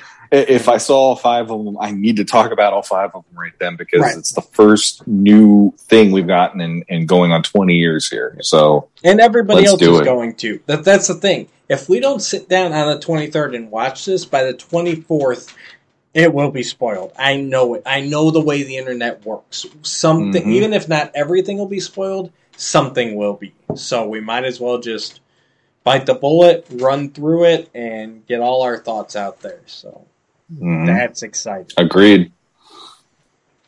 Very nice. All right. Sean, this has been an epic episode. Why don't you take us away, buddy? Oh boy. Well, thanks for joining us. And uh, on today's episode, we learned we can really do this into the late night and still have the power to do this. This is nuts. Uh, thank you once again to everybody who uh, asked questions, had comments. We always love hearing that. If you have any and you're not on Facebook, logpod85 at gmail.com. Send any comments or questions there, as well as feel free to comment on the YouTube channel. Subscribe, hit the like button, give us some reviews. We actually got a, a couple of new reviews on iTunes recently. It wasn't like written, but we got some more stars. So we're 4.6 out of five on there. I think there's two other people that put five stars for us. Thank you for that as well. Write a Um, review so Sean can read it on air. He loves doing that. I'd be more Sean. than happy to. I'd be more and and hey, if it's if it's a bad one, that's even more funny to me. Go for it. I don't care. Uh, but anyway, yeah, likes, share, subscribe, tell your friends, tell people on Instagram since I don't even realize we're on Instagram doing this and all that stuff. Vote for us on Instagram. That would be really fun. And until next time. Until next time, stay legendary. Oh, come on.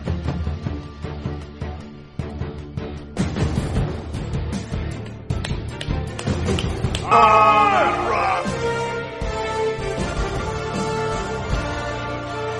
bear. Oh, bear.